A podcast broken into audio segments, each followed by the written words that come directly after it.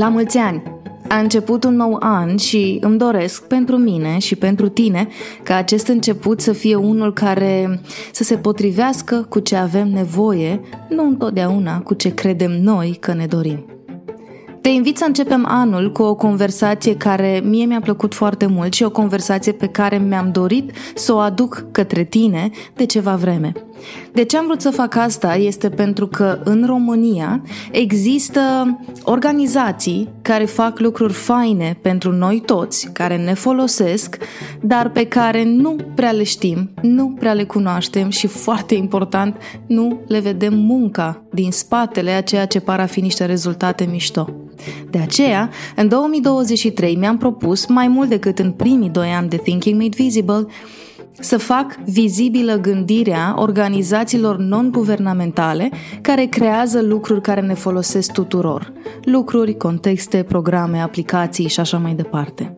Dăm tonul acestui nou an și ideii de a scoate în evidență mai mult munca acestor organizații prin această conversație în care Cristina Grigore, de la Peditel, și-a făcut gândirea vizibilă despre cum a ajuns Peditel să fie ceea ce este astăzi.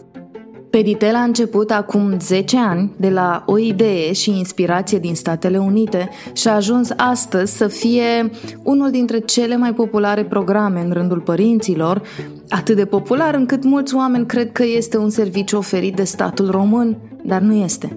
Este un serviciu creat de o mână de oameni, o fundație, o organizație care face acest lucru nu pentru profit, ci pentru binele nostru. Sper să-ți placă să descoperi ce se întâmplă în spatele Peditel, iar la final m-aș bucura tare să onorezi invitația mea. Dar până să ajungem la final, bucură-te de Cristina Grigore de la Peditel.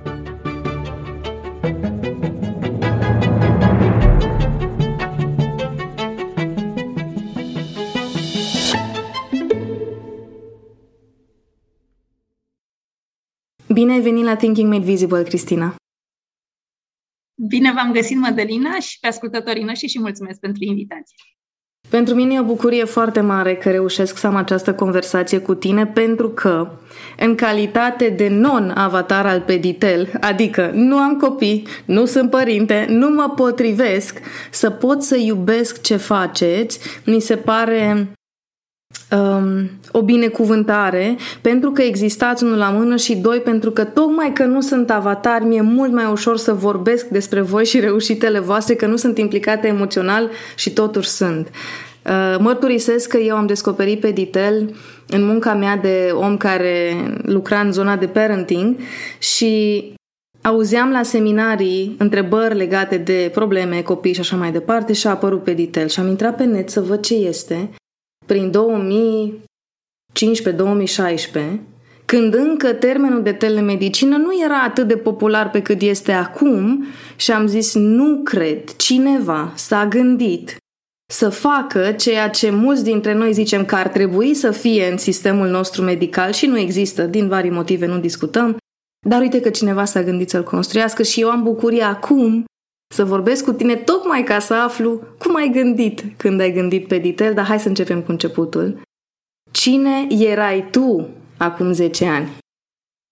Ah, da, haideți să, să spun că avem foarte mulți non-avatari în echipa noastră, deci non-avatar pe Ditel. Deci ne îndrăgostim uh, mulți de voi.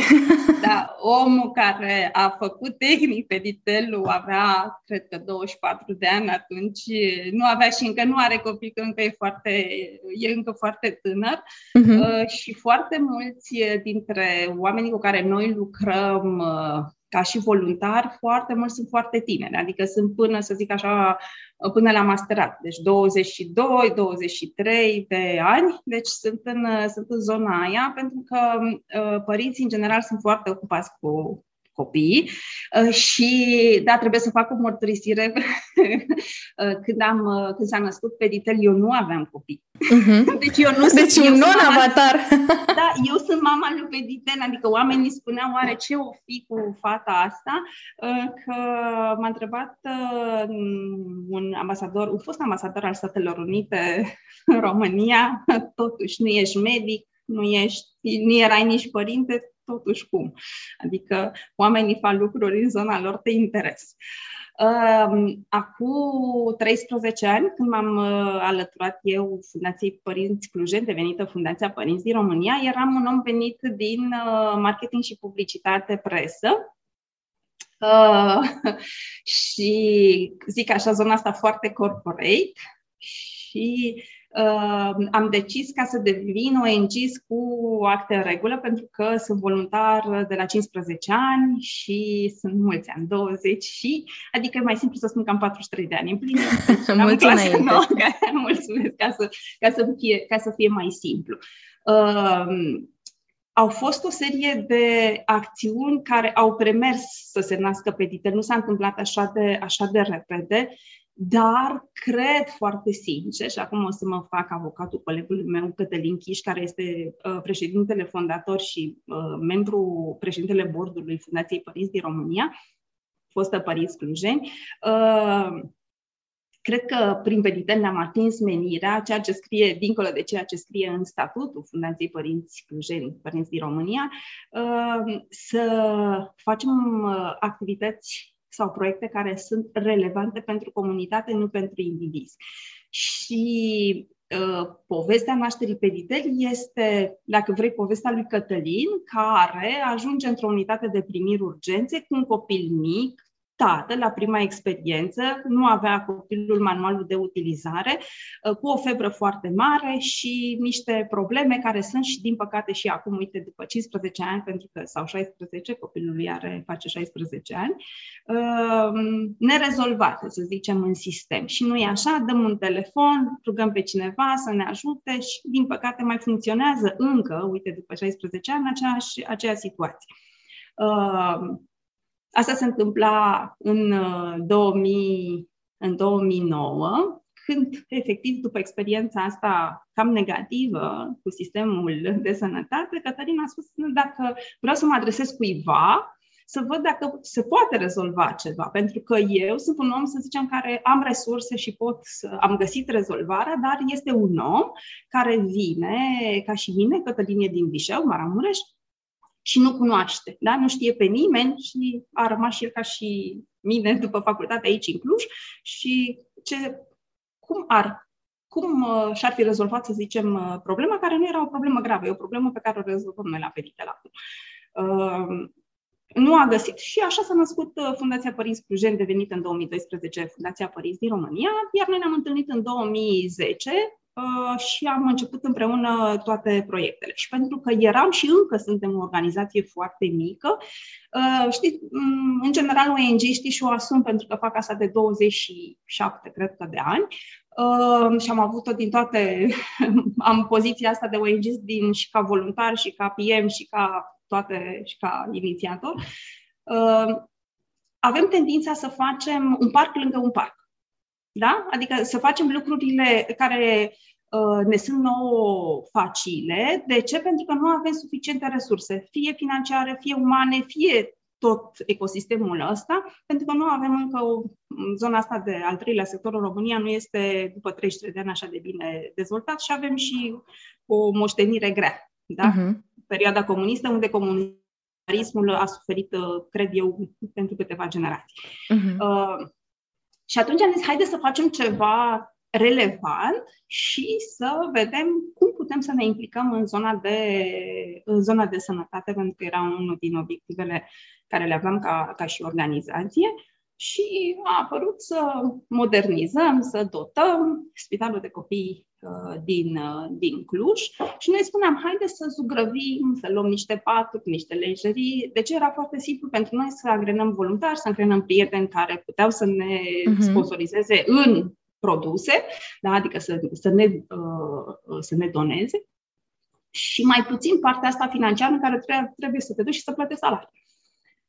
Uh, și am luat o mașină de transport pacienți cu partenerii uh, de la momentul respectiv în 2010, pe în 2011 am dotat complet bucătăria centrală a spitalului, în 2012 uh, sala de operații numărul 2 de la chirurgie pediatrică și în fiecare an noi făceam un proiect, anul și proiectul în spitalul de, în spitalul de copii. Deci cam, cam așa am început. Era contribuția pe care noi, sau, să zicem, Cătălin și-o asumase pentru că este antreprenor, uh, cumva să dea ceva înapoi uh, comunității în care s-a format și a ales să o facă și în calitate de părinte. El având și alte proiecte de susținere în zona asta, dar acum vorbim strict de asta.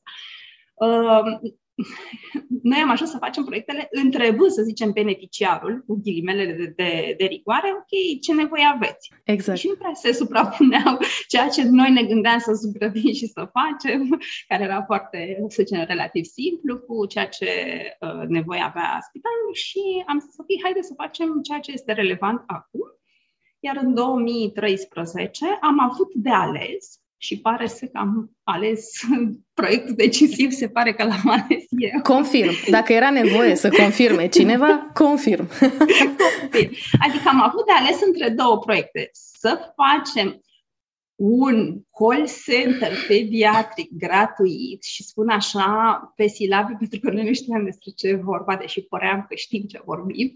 Uh-huh. Uh, în Cluj prima dată să vedem dacă este funcțional. Pornind de la o carte a unui american, ulterior am aflat că este, mă rog, uh, cartea respectivă este, uh, sunt protocoalele medicale utilizate la primul call center pediatric din 1988 în Statele Unite, într-un spital universitar care acum este Boston Child Hospital, care are uh-huh. unul dintre cele mai bune ratinguri în zona de pediatrie din lume. Exact. Uh, sau să Uh, să facem o cameră sterilă pentru uh, mm, donarea de organe, având chestiunea asta. Și era destul de și... Na, una costa teoretic 50 de mii, uh-huh. cealaltă costa uh, undeva la 10-12 mii de euro și na, știi, am mai spus, este foarte simplu să faci un par lângă un par uh-huh. și pentru că noi ne gândeam, ok, sunt niște standarde, avem,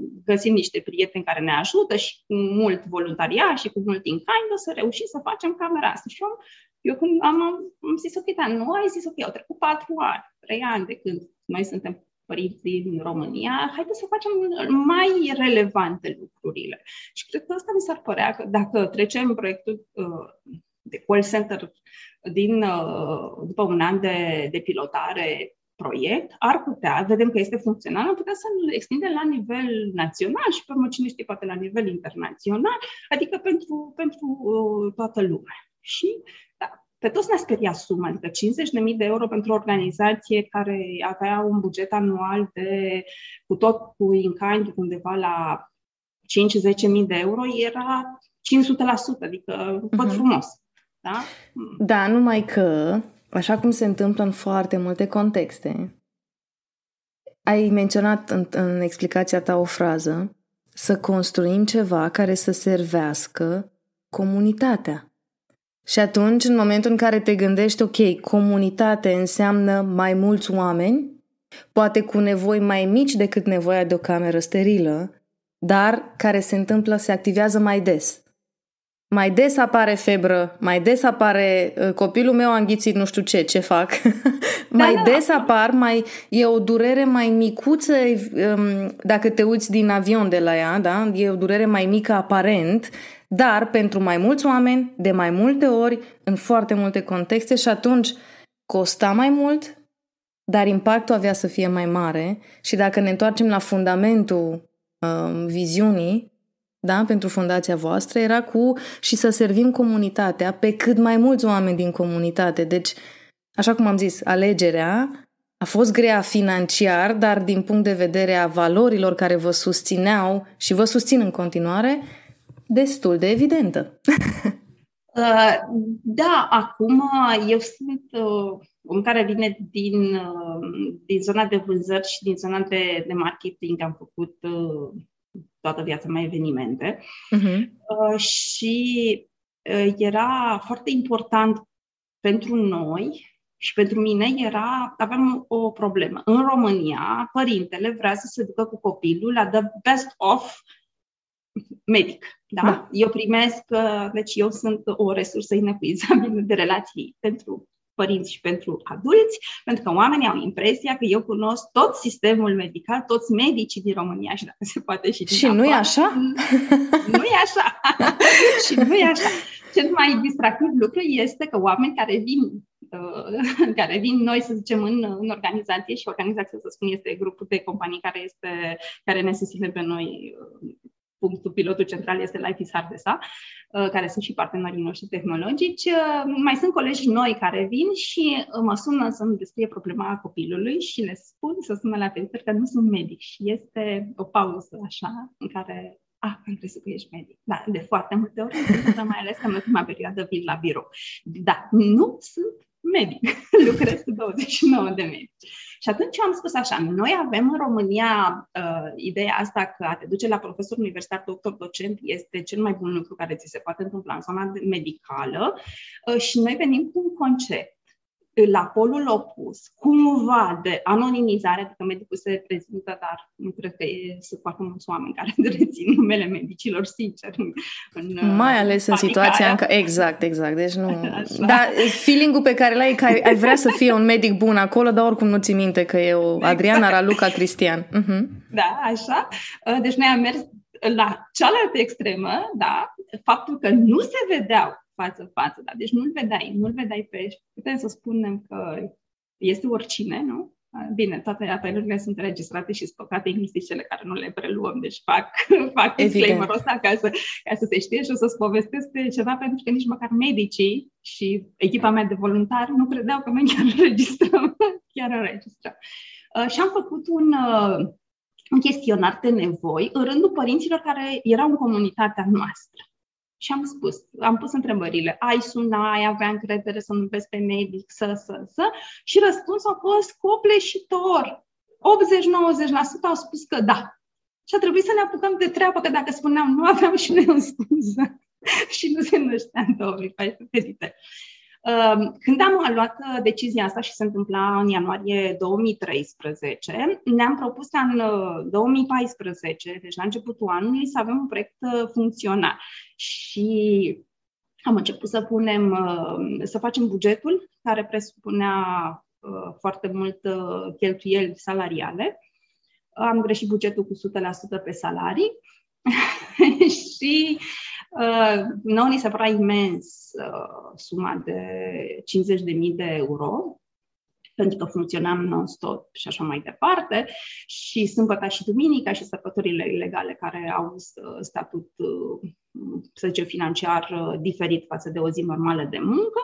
Uh, erau implicațiile tehnologice. Aici a fost marele nostru avantaj cu mm, parteneriatul pe care îl avem cu ceea ce este acum Life is Hard și toate, grupuri, toate companiile din, din grupul Life is Hard care ne-au, care ne-au ajutat și ne ajută în continuare pro bono cu oameni care realmente au construit uh, tot ce înseamnă partea din spate tehnic ce este uh-huh. Peditelul astăzi. Uh, colegul meu, Alex Ciobotea, care este Uh, trebuie să dăm și noi o titulatură. El este voluntar, dar el este directorul nostru tehnic și omul care face implementarea și asigură 24-7 funcționarea uh, din punct de vedere tehnic a, a serviciului și e fundamental fără el ne-ar fi imposibil să funcționăm. Nu mai este parte din, uh, să zicem, din echipa, că ne-am cunoscut la birourile noastre, dar a rămas aproape de noi ca mulți oameni care au mers în alte companii și sunt în continuare aproape de noi. Am făcut calculele, am văzut și puțin ne-am speriat. ne-am speriat mai mult. Cătălin este un tip extrem de optimist. Uh, adică, nu, Cineva trebuie să fie într-o asemenea situație da. în care. adică optimist în sensul că uh, întotdeauna spune, cred că nu numai mie, adică sigur numai mie, tuturor oamenilor cu care lucrează, eu am încredere, eu am încredere că o să fie o reușită. Adică nu mă îndoiesc. Nu mă îndoiesc că nu poți. Și am spus, uite, suma asta a ieșit așa, deci eu mă uit în cont, mă uit, deci pur și simplu nici faptul că suntem fundație și avem capital social 15.000 de euro la vremea respectivă, adică 60.000 de lei la vremea respectivă 15.000 de euro, nu ne ajută, da, noi dacă am utilizat tot capitalul social care îl avem acum, tot ar fi foarte puțin față de cei 50.000 de euro de care avem nevoie într-un an de zi. Și a apărut o oportunitate atunci când începi să să construiești, mm, cred că poți rata oportunități dacă nu ești atent sau poți bifa oportunități dacă ești atent. Și am văzut un anunț. Uh, Fundația uh, Vodafone România uh, lansează programul voluntar de profesie. Și am spus, mai nu știu cum o să facem, dar sigur avem nevoie de un om care să facă parte de comunicare, mm, adică aprofundat și zilnic, ca să putem să strângem cei 50.000 de euro într-un an de zile, o sumă foarte mare. Și atunci haide pe colega noastră, Cătălina Poiană, să uh, mergem să aplice la voluntar de profesie, poate reușește și atunci presiunea financiară cu salariu care era plătită de un partener, deci nu, noi nu ne putem permite să, să mai plătim un om pe lângă mine, era oricum sumele erau extrem, extrem de mici, ridicole. Poate reușim în felul ăsta, pentru că uh, voluntar de profesie însemna un salariu timp de șase luni extrem de generos, era 1000 de euro net, toate taxele plătite, doar că omul era din job în care era el, era plătit și cumva alocat către organizația care uh, intra în program. Uh, când am văzut că au fost vreo 400 și ceva de aplicații, mm. noi niște quasi necunoscuți, la Cluj aveam avantajul că sunt Fundația Părinți din România și când mă duc eu undeva și povestesc și spun și sunt de la, dacă sunt la Cluj, spun încă că sunt de la Părinți Clujeni, pentru că oamenii încă ne știu așa. Mm, cel mai des acum spun că sunt de la Peditel, dar uh, apoi uh, era le spuneam, sunt uh, de la părinți din România și foarte des mi se întâmplă ca interlocutorul să spună sunt părinte român. Da? Sau sunt părinte din România dacă era uh, vorbitor de o altă limbă uh, nativ. Și atunci uh, am aplicat și am rămas surprins că am fost în cei uh, 18 finaliști, pentru că trei erau angajați Vodafone.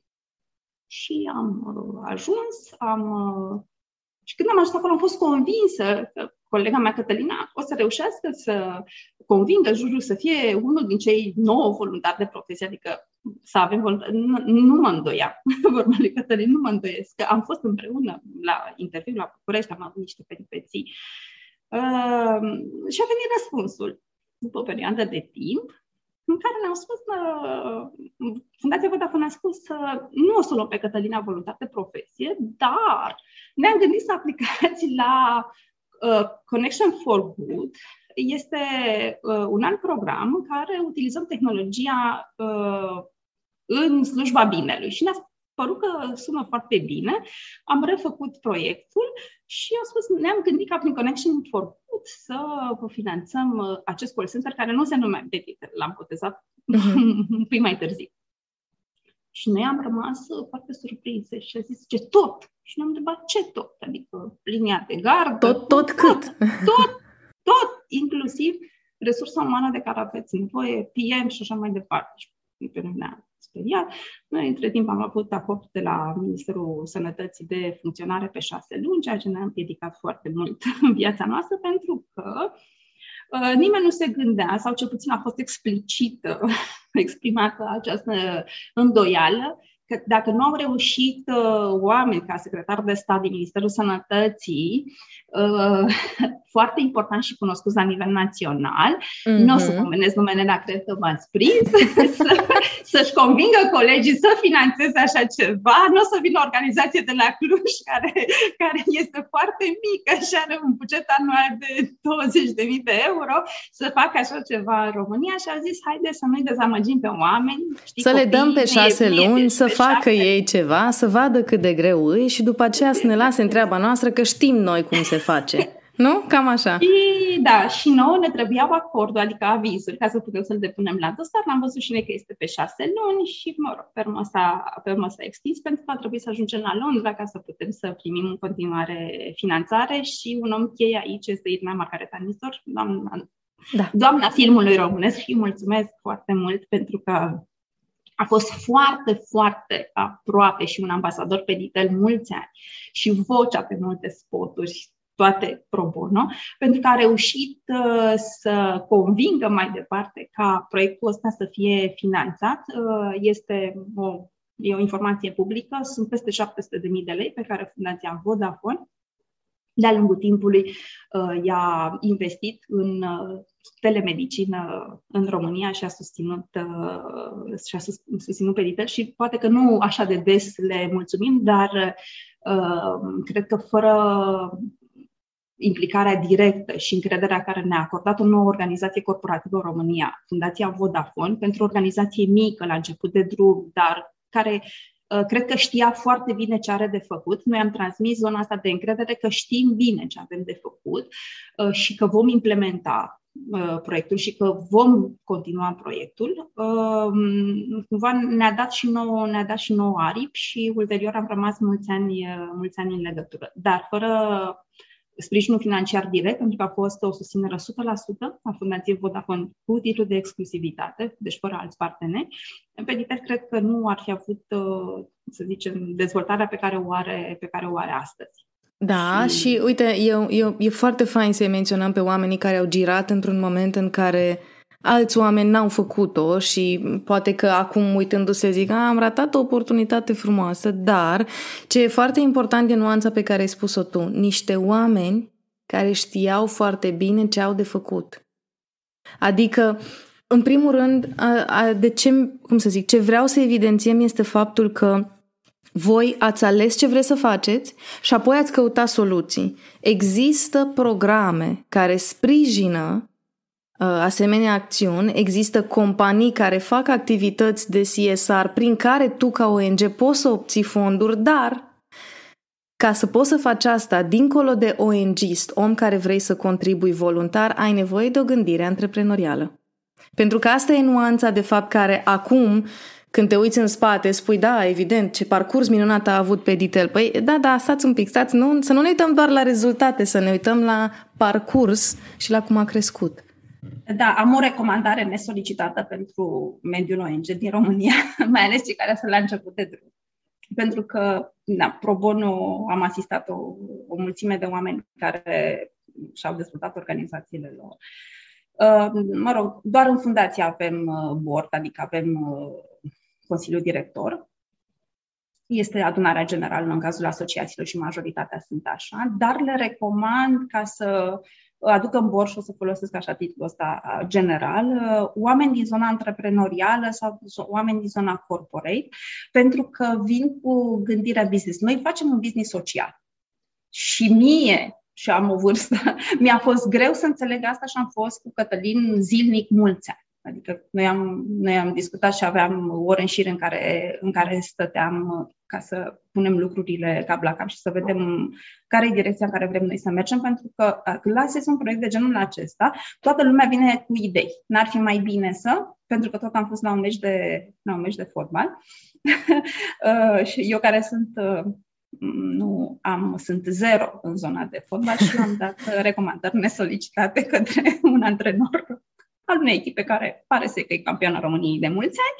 Și știu prin, uh, prin ce-o fi trecut și el, dacă cumva m-ar fi auzit, nu m-a auzit omul, dar uh, așa spun, uh, să facem și aia, să mergem și aia, să dezvoltăm și aia și ne-a spus ok, dar deci noi cred că putem să facem un lucru bun acum în momentul ăsta de dezvoltare și alegem să facem bun și să-l multiplicăm și să-l facem aproape de perfecțiune, că suferim un pic de asta, astfel încât să arătăm uh, oamenilor că în România, și am schimbat conceptul de uh, e, gratis înseamnă prost. Mm, amin, da. Da, adică nu cred, uh, mi s-a, toată lumea ne spunea, uh, nimeni nu apreciază nimic gratuit. Și asta este, cred că e prima lecție din marketing. Nu poți să dai, trebuie să spui că ai dat acolo reducere 99,99% pentru că uh, oamenii în felul acesta vor, uh, uh, vor aprecia ceea ce faci tu și varianta cealaltă era puteți să profitați pentru că pentru copii Uh, oamenii scot bani din buzunar, adică nu se uită. Puteți să, mm-hmm. să Ar trebui să cereți bine. bani, da, exact. Da, da. monetizați serviciul ăsta pentru că uh, chiar nu ai unde să te duci. După ora 18, când medicul tău de familie sau medicul de pediatru își termină programul și nu ai, nu ai ce să faci. Trebuie să te duci copilul în UP deci asta faci unitatea de primiri urgenți. Sau camera de gardă sau uh, în anumite orașe, cum e Clujul, două centre de permanență la toată zona metropolitană, o jumătate de milion de oameni. Bun. Uh, și noi am spus, ok, noi suntem organizații non-guvernamentală și dacă noi am pornit din a da ceva înapoi comunității, înseamnă că, da, nu ne cere nimeni să facem lucrurile astea, o facem asumat. Tot asumat trebuie să găsim suficiente fonduri astfel încât proiectul să continue. Primul an, 2014, a însemnat uh, uh, pilotarea pe Cluj, pentru că voiam să vedem uh, care este relevanța.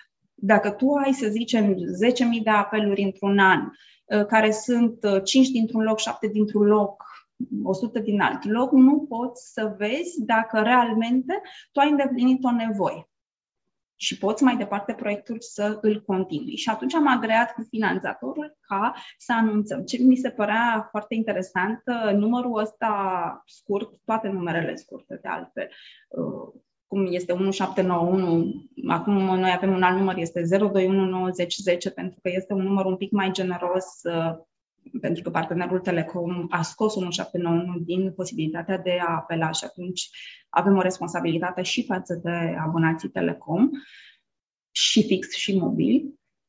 Um, am anunțat că este doar pentru Cluj și cum am creat pagina uh, de Facebook a proiectului, care între timp a devenit Peditel, eu l-am botezat, um, ne spuneau, ne scriau unii părinți, erau pe grupuri era în 2014 mai puțin decât uh, este acum zona de social media. Eu sunt din Constanța și am sunat, eu sunt din Tulcea și am sunat, uh-huh. eu mhm. sunt din... Uh, da, și atunci da, noi știam, deci noi uh, vedeam, adică cum luam în... avem un un soft medical dedicat și atunci noi aveam uh, toate județele și localitățile din România, deci harta României și doar apăsam click și știam de unde este. Și rapoartele noi le aveam exact așa. Atâția din Cluj, atâția din, uh, din, alte, din alte județe, dar era nesemnificativ. Uh, și în proiect noi ne-am propus ca într-un an de zile am pus o cifră. Și cifra asta a fost uh, uh, oameni, adică uh, a fost cumva șocantă, cred că și pentru finanțator, pentru că, ok, de ce 5.000 de oameni într-un an e foarte mult? Pentru că, teoretic, pe call center americanii, modelul pe care l-am preluat din Statele Unite, spune că ai, teoretic, 6 apeluri pe oră. Adică uh-huh. un apel are alocat 10 minute nu poți să ai șase apeluri pe oră când ești la început și nu s-a creat încrederea. Și adițional noi am făcut întâlniri, adică Educație pentru Sănătate s-a numit proiectul la adiacent, în care ne întâlneam fizic cu medicii care erau în gardă la peditel, cu părinții. Deci să le spun și le spuneam, ei sunt medici, ei sunt medici. Da? Adică să faceți, uh, da, să, să, să umanizați vocea. Uh-huh. Da, da, și să facem transferul de încredere. Vezi, e, e medic, adică eu am avut problema asta că oamenii o să aibă o problemă să sune pentru că nu știe că e medic Uh, și uh, pentru că nu sunt medic, spuneau, da, cine și-ar asuma? Uite, că am avut în 2018, cred că a fost cazul de o grămadă de falși medici da. în România, am, am avut o viziune în 2014. și doi, vă spuneam că este foarte important ca să se creeze contactul vizual, adică cineva pentru că foarte mult la noi este, uh, se face viralizarea din vorbă în vorbă, deci un părinte spune, da, uite-te, eu medicul am fost la cursurile medicului respectiv, care sigur la un moment dat l-am prins pe, l-am prins pe gata, adică să umanizăm exact, să umanizăm, uh, să umanizăm vocea. Um, cum am gândit că ar trebui să avem aproximativ, în medie, spre 500 de apeluri într-o lună uh-huh. împărțit la 30 de zile, uh, ar trebui să avem cam 20 de apeluri. Nici n-am greșit foarte mult. Pentru că în 2014 am avut 6848 uh, de apeluri și în medie 19 apeluri pe zi. Deci se confirma da, totul le-am făcut cumva, oamenilor li se pare că este foarte simplu, în spate a fost foarte multă muncă. Și o să-ți dau un exemplu de muncă. Uh, terminam și eu și colega mea programul pe la 9, 10, 11, plecam de la birou, ne întorceam dimineața pe la 8, 9, mai aveam și alte proiecte în derulare, că nu era doar era doar asta, uh, încercam să găsim cea mai bună soluție, în primul rând, pentru că nimeni nu mai făcuse asta în România, ne întrebam uh, cum ar trebui să fie număr. Să uh-huh. fie scurt, să fie cu prefix, să, să. Și de ce am ales 1791, care nu este un număr foarte ușor? Pentru că noi am început în 2014, când nu erau cum să spun, nu era în uzul generalizat smartphone, erau telefoanele cu taste. 1791 pe taste este PEDI. Uh-huh. Și asta a fost motivația pentru care noi am ales. Puteam să alegem 1700, 1790, orice, 18, ceva. Deci, uh, combinația 17XY, combinația 18XY, din punct de mhm. vedere al Lancome. Ăsta a fost motivul pentru care am ales 1791 și că să nu pună omul dacă este, ne-am gândit uh, evident la scalare, chiar dacă noi făceam în 2014 un proiect uh, pilot, doar pentru județul Cluj, Uh, omul de la Vaslui, când sună, pune prefixul de Vaslui, pune prefixul de București, pune prefixul de Cluj, pe lângă faptul că toți oamenii aveau impresia că suntem la Cluj și acum cred că 90% au aceeași impresie. Uh-huh. Și uh, am făcut o analiză de posibilități de oferte, de integrator, de care ne-au luat o perioadă de timp și de, să zicem, nu știu dacă pot să spun de verificări, dar să vedem cum putem să facem, care e soluția tehnică cea mai bună pe care să o utilizăm, cum să uh, dezvoltăm, ulterior am uh, dezvoltat, uh, Lucky Sac a dezvoltat softul care noi spunem softul pe Vitel pentru că este, este dezvoltat, este un, un, un CRM, da, aproximativ. Și uh, să te asiguri că toate lucrurile sunt funcționale, să te asiguri că funcționezi 24-7, că ai echipă medicală și că nu ai probleme. Eram în 2014, anul în care fibra în România și în Cluj, da, oraș top dezvoltare România după București, nu era așa de... nu era chiar așa. Nu era fibră. Da, nu era. Deci foarte puțini furnizori aveau fibră, foarte puțini furnizori acoperau fibra în zona în care funcționam și așa mai departe. Trebuie să luăm niște, să luăm niște decizii și să ne asigurăm că toate se încadrează într-un post pe care îl putem gestiona.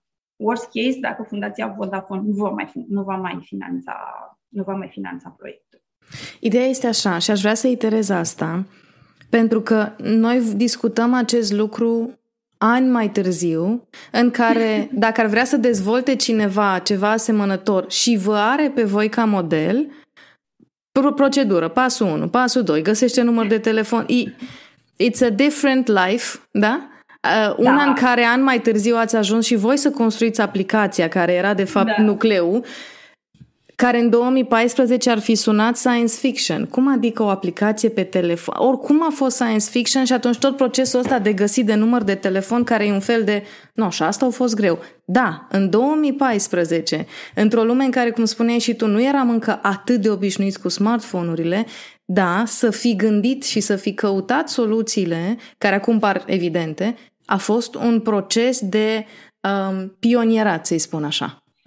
Da, noi am zis cum să-l numim, adică noi știam, în Statele Unite se folosea inclusiv, uh, se folosea deja termenul de telemedicină da. și am zis că dacă noi venim cu termenul ăsta, pur și simplu oamenii, uh, vorba aceea, uh, vorbește să te înțeleg. Da, și adică mai aveam înțeleg. teleshopping în România. Da, da mai... exact, mai aveam teleshopping și oamenii spuneau, ok, o fi o chestiune care sunt așa și um, am preferat să folosim un termen așa de lung, call center pediatric gratuit, non-stop. Nu-l folosim 24-7, că în România, deși în engleză, nu, termenul se folosește 24-7, uh, ca oamenii să înțeleagă non-stop. Tot omul, inclusiv la țară, are un non-stop, nu? A mhm. existat uh-huh. uh, de-a lungul istoriei noastre post-decentiste. Și uh, inclusiv decizia cum să numim, de ce să și de ce pedite, pentru că era telefon pediatric, adică uh-huh. au fost mai multe nume, uh, cum să fie logo, să fie foarte simplu și să fie... Eu am o problemă în care, acum, na, nu suntem Nike, ca să avem buget de miliarde de dolari, ca să putem să facem transfer de imagine pentru bifă,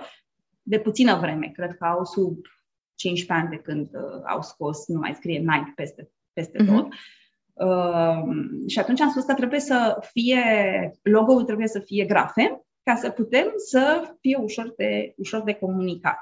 Uh, și nu vrem ceva foarte sofisticat, cu culori care sunt... Da, era un om care veneam din agențiile de publicitate și știam, uh, adică culori instabile din punct de vedere grafic, uh, pe suport, pe hârtie într-un fel, pe, pe lemn altfel și așa mai departe, pe tricou altfel și a spus că trebuie să fie spectru de culori astfel încât să fie ce mai au cât mai, cât mai simplu. Evident, roșu și albastru. Roșu e zona medicală, albastru este uh, speranță, este zona asta de, de pozitiv și atunci este că trebuie să fie cele două culori. Am făcut o stilizare, cred că în 2017, mm, Graffiti PR sunt cei care au făcut nou logo pro bono al Peditel uh, și am păstrat uh, și culorile și uh, în, ma- în mare a fost doar uh, o stilizare, deși au venit, au fost propuneri de a avea culori care mai de care mai, uh, să zicem, mai ofertante, dar uh, șocante, dar nu cred că erau neapărat cumva să ne definească pe noi.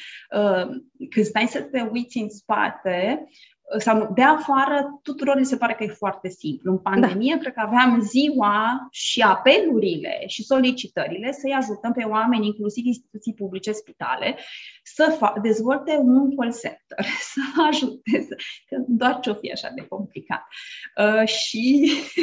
Dă, dă click dreapta cineva de la Life is Hard, copy, paste, îi schimbă numele din Peditel și după aceea putem să sunăm toți.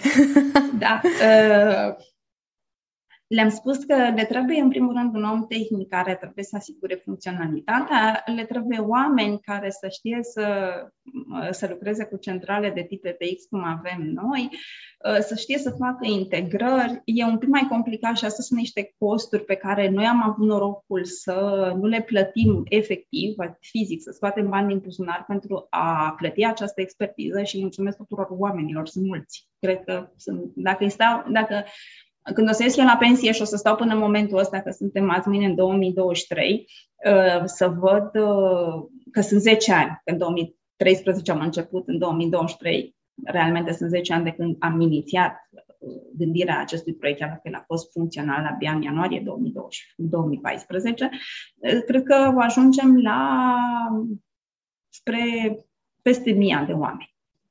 Și mă refer oameni care au venit și ne-au ajutat cu expertiză, cu, cu multe, pentru că era la început și uh, aveam un, noi aveam foarte mult uh, entuziasm.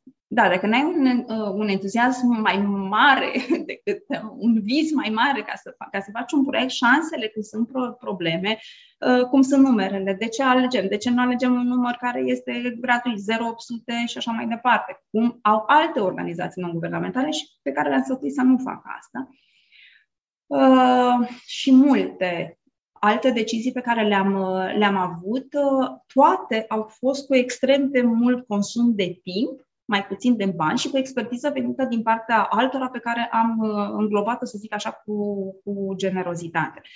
Um, e ușor acum, în 2023, să vorbim de telemedicină, să vorbim că facem lucruri la distanță în, uh, în contextul actual și din 2020 trăim și o pandemie care ne-a forțat să grăbim lucrurile. În 2014, majoritatea utilizatorilor noștri erau uh, oameni care nu aveau smartphone uh, și oameni care aveau restricții în apelarea numerelor scurte. Noi de acolo am pornit adică cu solicitări din partea comului să ne ajute să scoatem numărul ăsta din registrul numerelor cu tarif special, adică cu suprataxă, să nu oameni coste. deosebiți uh-huh. care, care ne-au ajutat, inclusiv în instituțiile publice și ajungem în 2015. Cred că a fost un, un an uh, la fel de important ca 2014 pentru noi, uh, pentru că um, succesul care a venit extrem de repede. Adică nu am avut aproape nicio problemă. Aproape nicio problemă. Erau numai mici probleme, să zic așa, administrative, de micromanagement, dacă vrei, care se rezolva foarte ușor pentru că eram, din punct de vedere financiar, stăteam foarte bine, știam că avem un partener uh, care în 2015 ne-a spus, cred că este timpul să începe să face sustenabilitate și noi eram uh, complet depășiți, adică nu aveam cum să asigurăm și uh, am aplicat ca orice organizație non-guvernamentală din România pe legea 350 pe 2005 finanțări nerambursabile de la bugetul local în speță de la primăria Cluj-Napoca, care a fost al doilea partener foarte important în dezvoltarea noastră, pentru că o, un mare procent din banii de pe Direcția de Sănătate, de Asistență Medicală și uh, Socială, mm, să zicem, uh, program în care noi putem să aplicăm, că nu putem să mergem pe bugetul mare de cultură, sport, arte și așa uh-huh. mai departe, mergem în zona de social și medical, unde nu sunt foarte mulți bani, au fost uh, direcționați către, uh, către pedite și așa am putut să continuăm, chiar dacă era finanțare cu rambursare, dar ne-a fost puțin mai ușor, pentru că suntem fundație, să reușim să uh, intrăm în, uh, în banii noștri de rezervă ca să putem uh, să susținem salariile până făceam rambursarea. Deci a fost uh, 2015, pentru mine a fost cel mai greu an și mm. 2017, pentru că au fost două momente în care în uh, mai 2015 ne-am gândit un om normal se uita în buget, se uita în ce posibilități știa că poate să facă și spunea asta este mai mult nu pot. bun, un an și jumătate. Este, uh, noi puteam teoretic să mai susținem cumva independent maxim trei luni de zile. Cam acolo era marja și nu reușeam să, ne, uh, să acoperim nevoile financiare într-un ritm așa de mare încât creștea. Și în 2015, uh, un, o decizie care mi-a aparținut și a fost în dezacord cu bordul, nu faceți asta, le spun mai ales ONG-urilor mici, dacă vreți să aveți o viață liniștită, nu faceți ca mine, uh, am spus să-l facem național. Și toată lumea era... Deci noi nu avem bani să funcționăm cum suntem și nu știu ce decizii de Disney sunt astea, dar clar sunt. Clar nu sunt. nu, nu sunt. Am avut, am avut încredere că uh, ceea ce am construit într-un an și jumătate este fiabil la nivel de România, că nevoia nu este doar la Cluj. Avem același părinte cu aceeași probleme și la București, și la Satul Mare, și la Măgură Cătău, și la Pechitiol. Uh-huh. Și că Uh, realmente dacă ne-am asumat să facem lucrul ăsta, da, este foarte greu. Ce m-a motivat pe mine foarte mult, neavând copii la vremea respectivă, noi ne plângem. Noi, românii, ne plângem foarte mult. Și eu mai am momente dintre astea, dar îmi revin. Adică spun, ok, decât să mă plâng, mai bine încerc să găsesc o soluție, că na, mă plâng și este cam atât. Și o să vină niște prieteni și să zică, știu că ți este greu, dar n-am cum să te ajut, că mai nevoie de foarte mulți bani. Uh, când am început noi toate proiectele Spitalul de Copii în 2010, am fost să vizitez, așa, cu ghilimelele de rigoare, uh, să văd cum arată spitalul de copii, care nu este un spital monobloc și este singurul spital din România non-monobloc. Sper să avem un monobloc până crește copilul meu uh, și, să, și să nu avem, să nu mai avem atâta pavilioane. Uh, și am nimerit într-unul dintre locații, mi s-a spus, ok, să mergem în, să mă duc în Pedidoi. Pedidoi care este cel mai, cea mai nou aripă, să zic, a spitalului de copii. La vremea respectivă era, cred că, în funcțiune de vreo 5 ani, arăta foarte bine.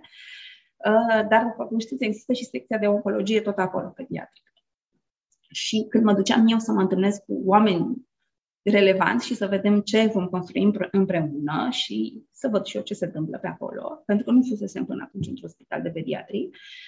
Uh, am mers în același lift uh, cu, era să zic cu o mamă, cu un copil. Mama, da, mama ținea în brațe un copil de 5 ani care, era, care avea branulă, deci era, mergea în tratament. Uh, Uh, și m-a impresionat modul în care uh, copilul încerca să nu facă zgomot, căldoare și durerea și o exprima. Sunt profesor la bază, da? lucrez cu copiii de când mă știu. Sunt, am crescut între copii, părinții mei lucrând în sistemul de învățământ. Uh, ca să își reprime durerea. Da? Exact cumva să nu deranjezi. Exact. Asta m-a impresionat și acum mă urmărește și mă mai urmărește că uh, am văzut bebelușii moartă clinică. Și spun, ok, toate lucrurile astea care nouă ni se par foarte complicate, uh, mm, comparativ, dramele pe care le trăiesc cei de lângă noi, uh-huh. uh, sunt, uh, cred că nu avem dreptul să ne plângem. Și asta pe mine m-a motivat uh, tot timpul. Și pentru că în organizație, Cătălin spune când uh, aveam un cod de comunicare, el fiind foarte, uh, foarte ocupat, avem o problemă. Și el îmi răspundea pentru că comunicam foarte mult uh, SMS sau WhatsApp sau ce aveam la vremea respectivă.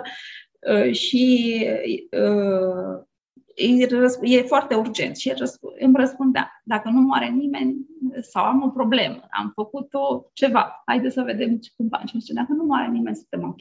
Ei, și cred că uh, și zona asta de optimist, dar dacă nu moare nimeni, adică da, o să închidem un serviciu, asta este, dar eu m-am încăpățânat și atunci am zis, ok, haide să facem proiectul ăsta național, să vedem cum e să fie. Și să încercăm să îl uh, dezvoltăm mai mult 2015 l-am anunțat public că vom prelua din 25 mai, deci nu m-am așteptat chiar atâta lume să spune 25 mai. A sunat presa în primul rând și presa națională să-mi spună, funcționați astăzi? De la ce oră? Și am zis, ai grijă ce spui în spațiu public, pentru că va rămâne acolo și le recomand tuturor să fie atenți la ce spun, pentru că noi am început la ora 18 cu garda și au venit un val peste noi. Dintr-o dată erau punctual. Toată lumea suna la da. 18.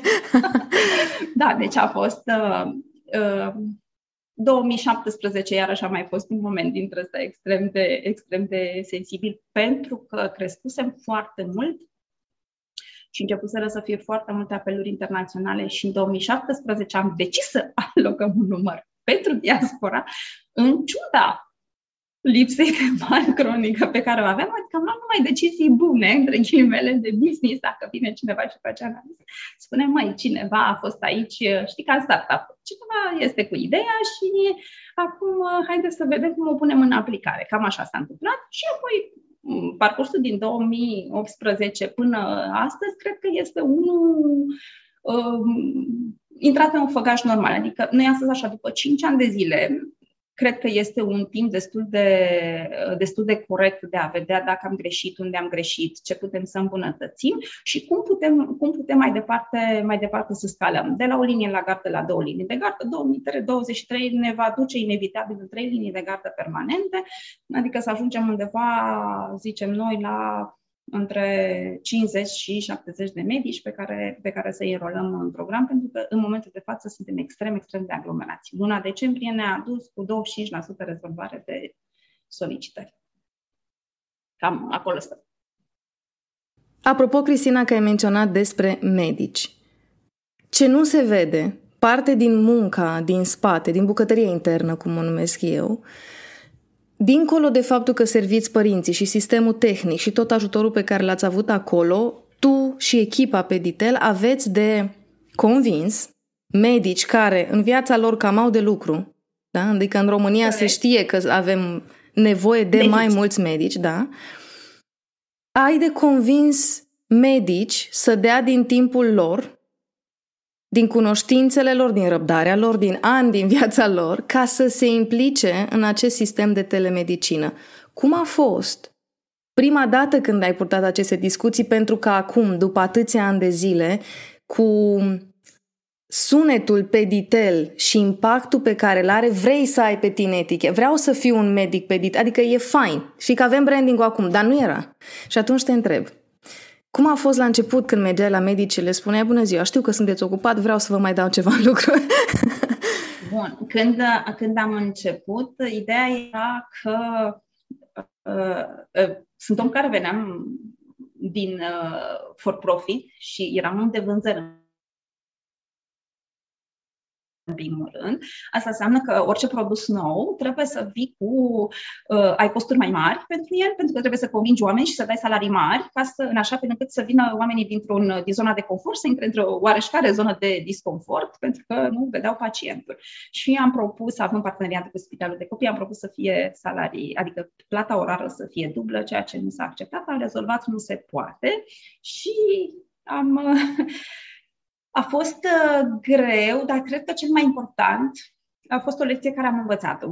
Cred că toată lumea știe că medici în general lucrează cu medici și că relația este una, adică medicii recunosc o autoritate medicală și de obicei dacă este uh, poziție superioară din punct de vedere profesional sau UMF sau Colegiul Medicilor, noi nu aveam niciunul. Eu sunt Tu nu erai medic.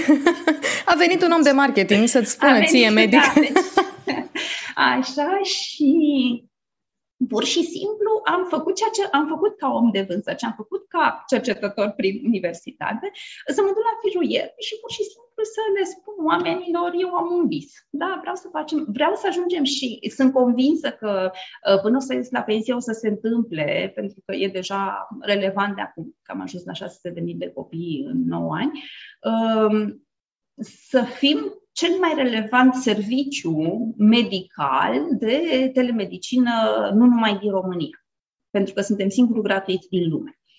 Uh, dar uh, visul este încă pus în 2013, când am făcut aplicația, că o am și acum, o am și listată, o am și, și o am și în calculator și mă uit, uh, mă uit cum ne-am dezvoltat. Adică ceea ce am scris acolo, acum 10 ani de zile, Poate că am făcut-o puțin prea optimist și poate puțin prea uh,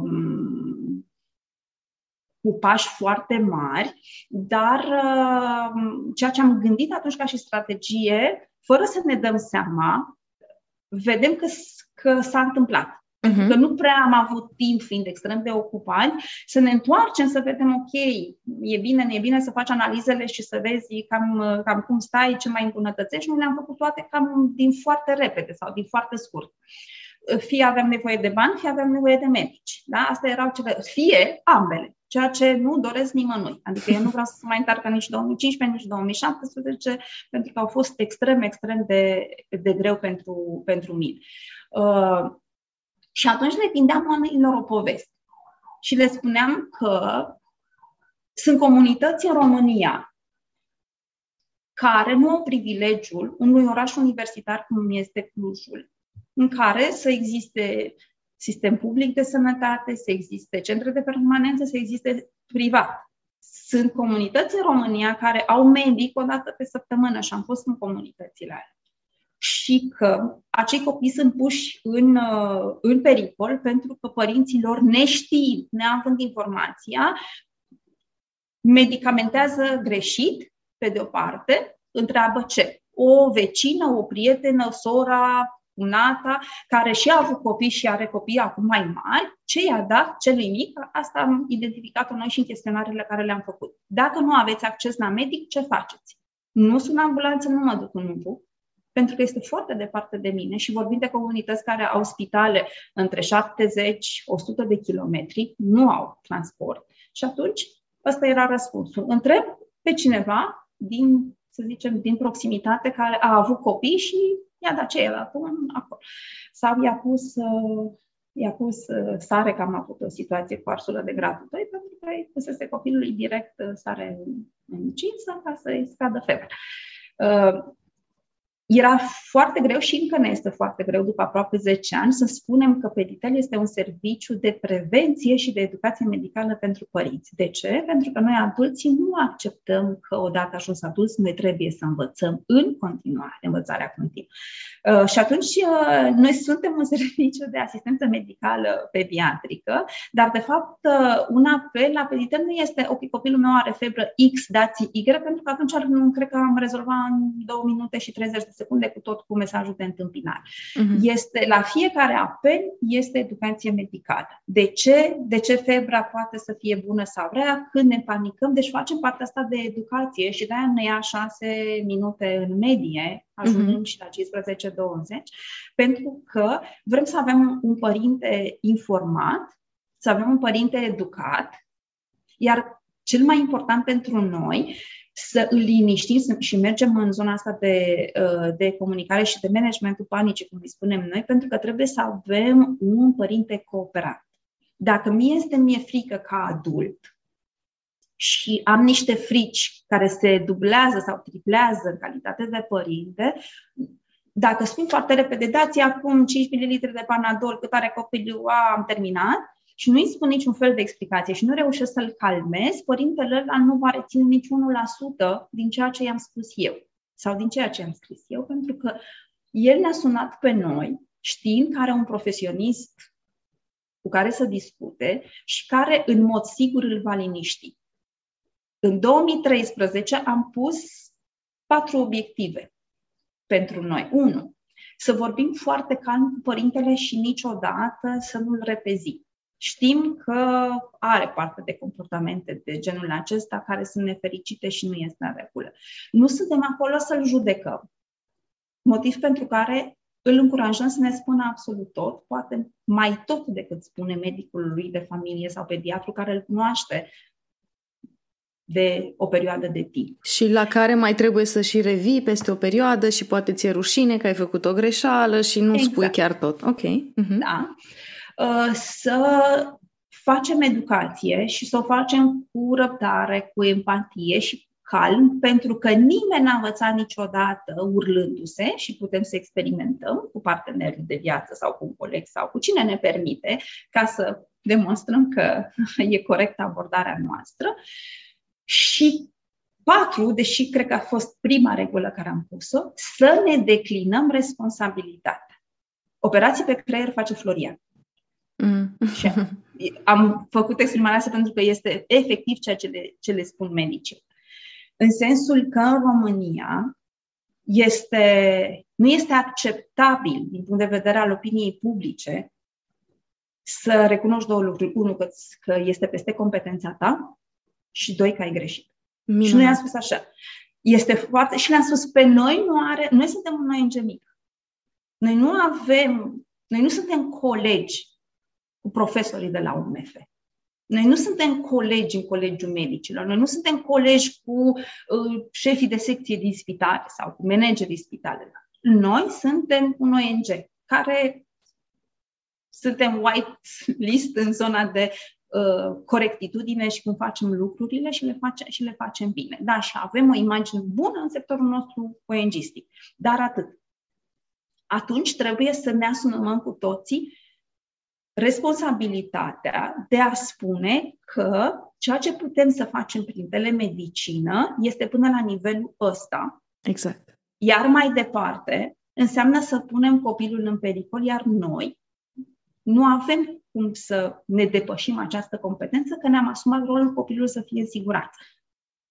Softul de la Peditel are patru nivele de triaj. Uh-huh. Primul nivel, care este cel verde, este sfat medical uh, aplicabil acasă în deplină siguranță. Apoi avem uh, un următorul nivel de gravitate este uh, să fie consultat medicul în maxim uh, uh, 72 de ore, adică un, un medic să vadă fizic copilul, să se facă consult medical. Următorul nivel este acum în maxim două ore prezentare în cea mai apropiată unitate de primire urgență sau cameră de gardă și urgență și în cazul nostru 112 apelare și solicitarea ambulanță cu medic sau pur și simplu ambulanță. Da? Deci, astăzi atât poate dacă avem peste 80% sunt spa medical aplicabil acasă, pentru că am avut uh, asumarea și inspirația să comunicăm uh, încă de la început, în primul rând, ce nu suntem. Noi nu am spus, noi suntem un serviciu care facem. Noi am început comunicarea publică și se poate vedea și acum, Peditel 1791 nu este o alternativă la 112, pentru că uh-huh. eram numere scurte. Uh-huh. Adică dacă nu-ți răspunde 112 sau nu are ambulanță sau nu știu ce se întâmplă, sunt la 1791 ca să urgența. Motiv pentru care încă de la început uh, numărul de urgențe pe care noi le-am adresat efectiv către, către 112 uh, au fost sub 5% dintotdeauna. Acum uh-huh. suntem sub 2%. Pentru că, da? Pentru că noi am spus părinților ce rezolvăm noi. Noi rezolvăm exclusiv uh, problemele care nu prezintă urgență. În, în, în România, serviciul de urgență este în unitatea de primire urgență. Adică, cum o definim? Și dau un exemplu. Dacă avem deshidratare uh, și 40, adică copilul nu răspunde la stimul și doarme spre fericirea părintelui, spre drama medicului, dacă este și sugar, adică copil până la vârsta de un an, este clar cu urgență medicală de trimis ambulanță cu medic. Uh-huh. Dacă avem uh, uh, peste șase scaune diareice sau vărsături, este urgență medicală pentru că trebuie rehidratare în sistem specializat. Da? Deci despre asta vorbim ca și urgențe. Nu 37, mă scuzați, 37 cu 8 nu este urgență, nici măcar nu este fel. Ca să clarificăm, deși mult am rezolvat multe. Ei, și atunci noi ne-am spus că uh, nu nu ne, nu ne asumăm o responsabilitate mai mare. Mai simplu spus, ne declinăm responsabilitatea acolo unde, unde ne depășește și am uh, un exemplu. Eram, cred că chiar în 2014-15 și a sunat o mamă care era din Cluj și era în uh, weekend uh, undeva în zona montană pe lângă Cluj și mama avea un antibiotic și copilul făcuse febră și ne-a sunat să ne întrebe câți mililitri de antibiotic să-i dea copilului. Și medicul i-a spus toată povestea. Putea să-i spună, nu îi dați antibiotic. Medicul a, a făcut anamneză, că și noi facem anamneză, deci noi nu facem diagnosticare pentru că nici acum, neavând o lege a telemedicinei în România, încă nu putem să punem diagnostic. Facem doar uh, consiliere sau asistență medicală sau cum vrem să-i spunem. Nu, facem, nu ne permite legea să spunem că noi facem diagnosticare și atunci nu ne, de asta, asta era una dintre reguli, nu are bronșolită copilul, deși noi știm teoretic are bronșolită, dar nu putem să punem diagnosticul pentru că teoretic am fi, am fi încălcat legea. Uh, și i-a explicat medicul mamei de ce nu se dă antibiotic, care sunt efectele adverse, adică de ce faci mai mult rău în bine, mai ales dacă este o problemă virală, absolut toată informarea. Mama a ascultat, a răspuns la întrebări. Uh, eu am ascultat undeva la vreo 25-30 de mii de apeluri până acum pentru că era foarte important să facem, suntem un pic obsedați cu customer care și să vedem unde îmbunătățim. Comportament medic, evaluare medic, e un întreg proces. Din afară pare foarte frumos, înăuntru e un pic mai complicat. Și uh, mama a zis, bine, vă mulțumesc, un pic supărată, adică se simțea așa pe voce, am crezut că vorbesc cu medic. Au. Da? Da. Uh, doamna doctor medic primar doar, mm-hmm. cu vreo 20 ceva de ani de experiență. Uh, bun.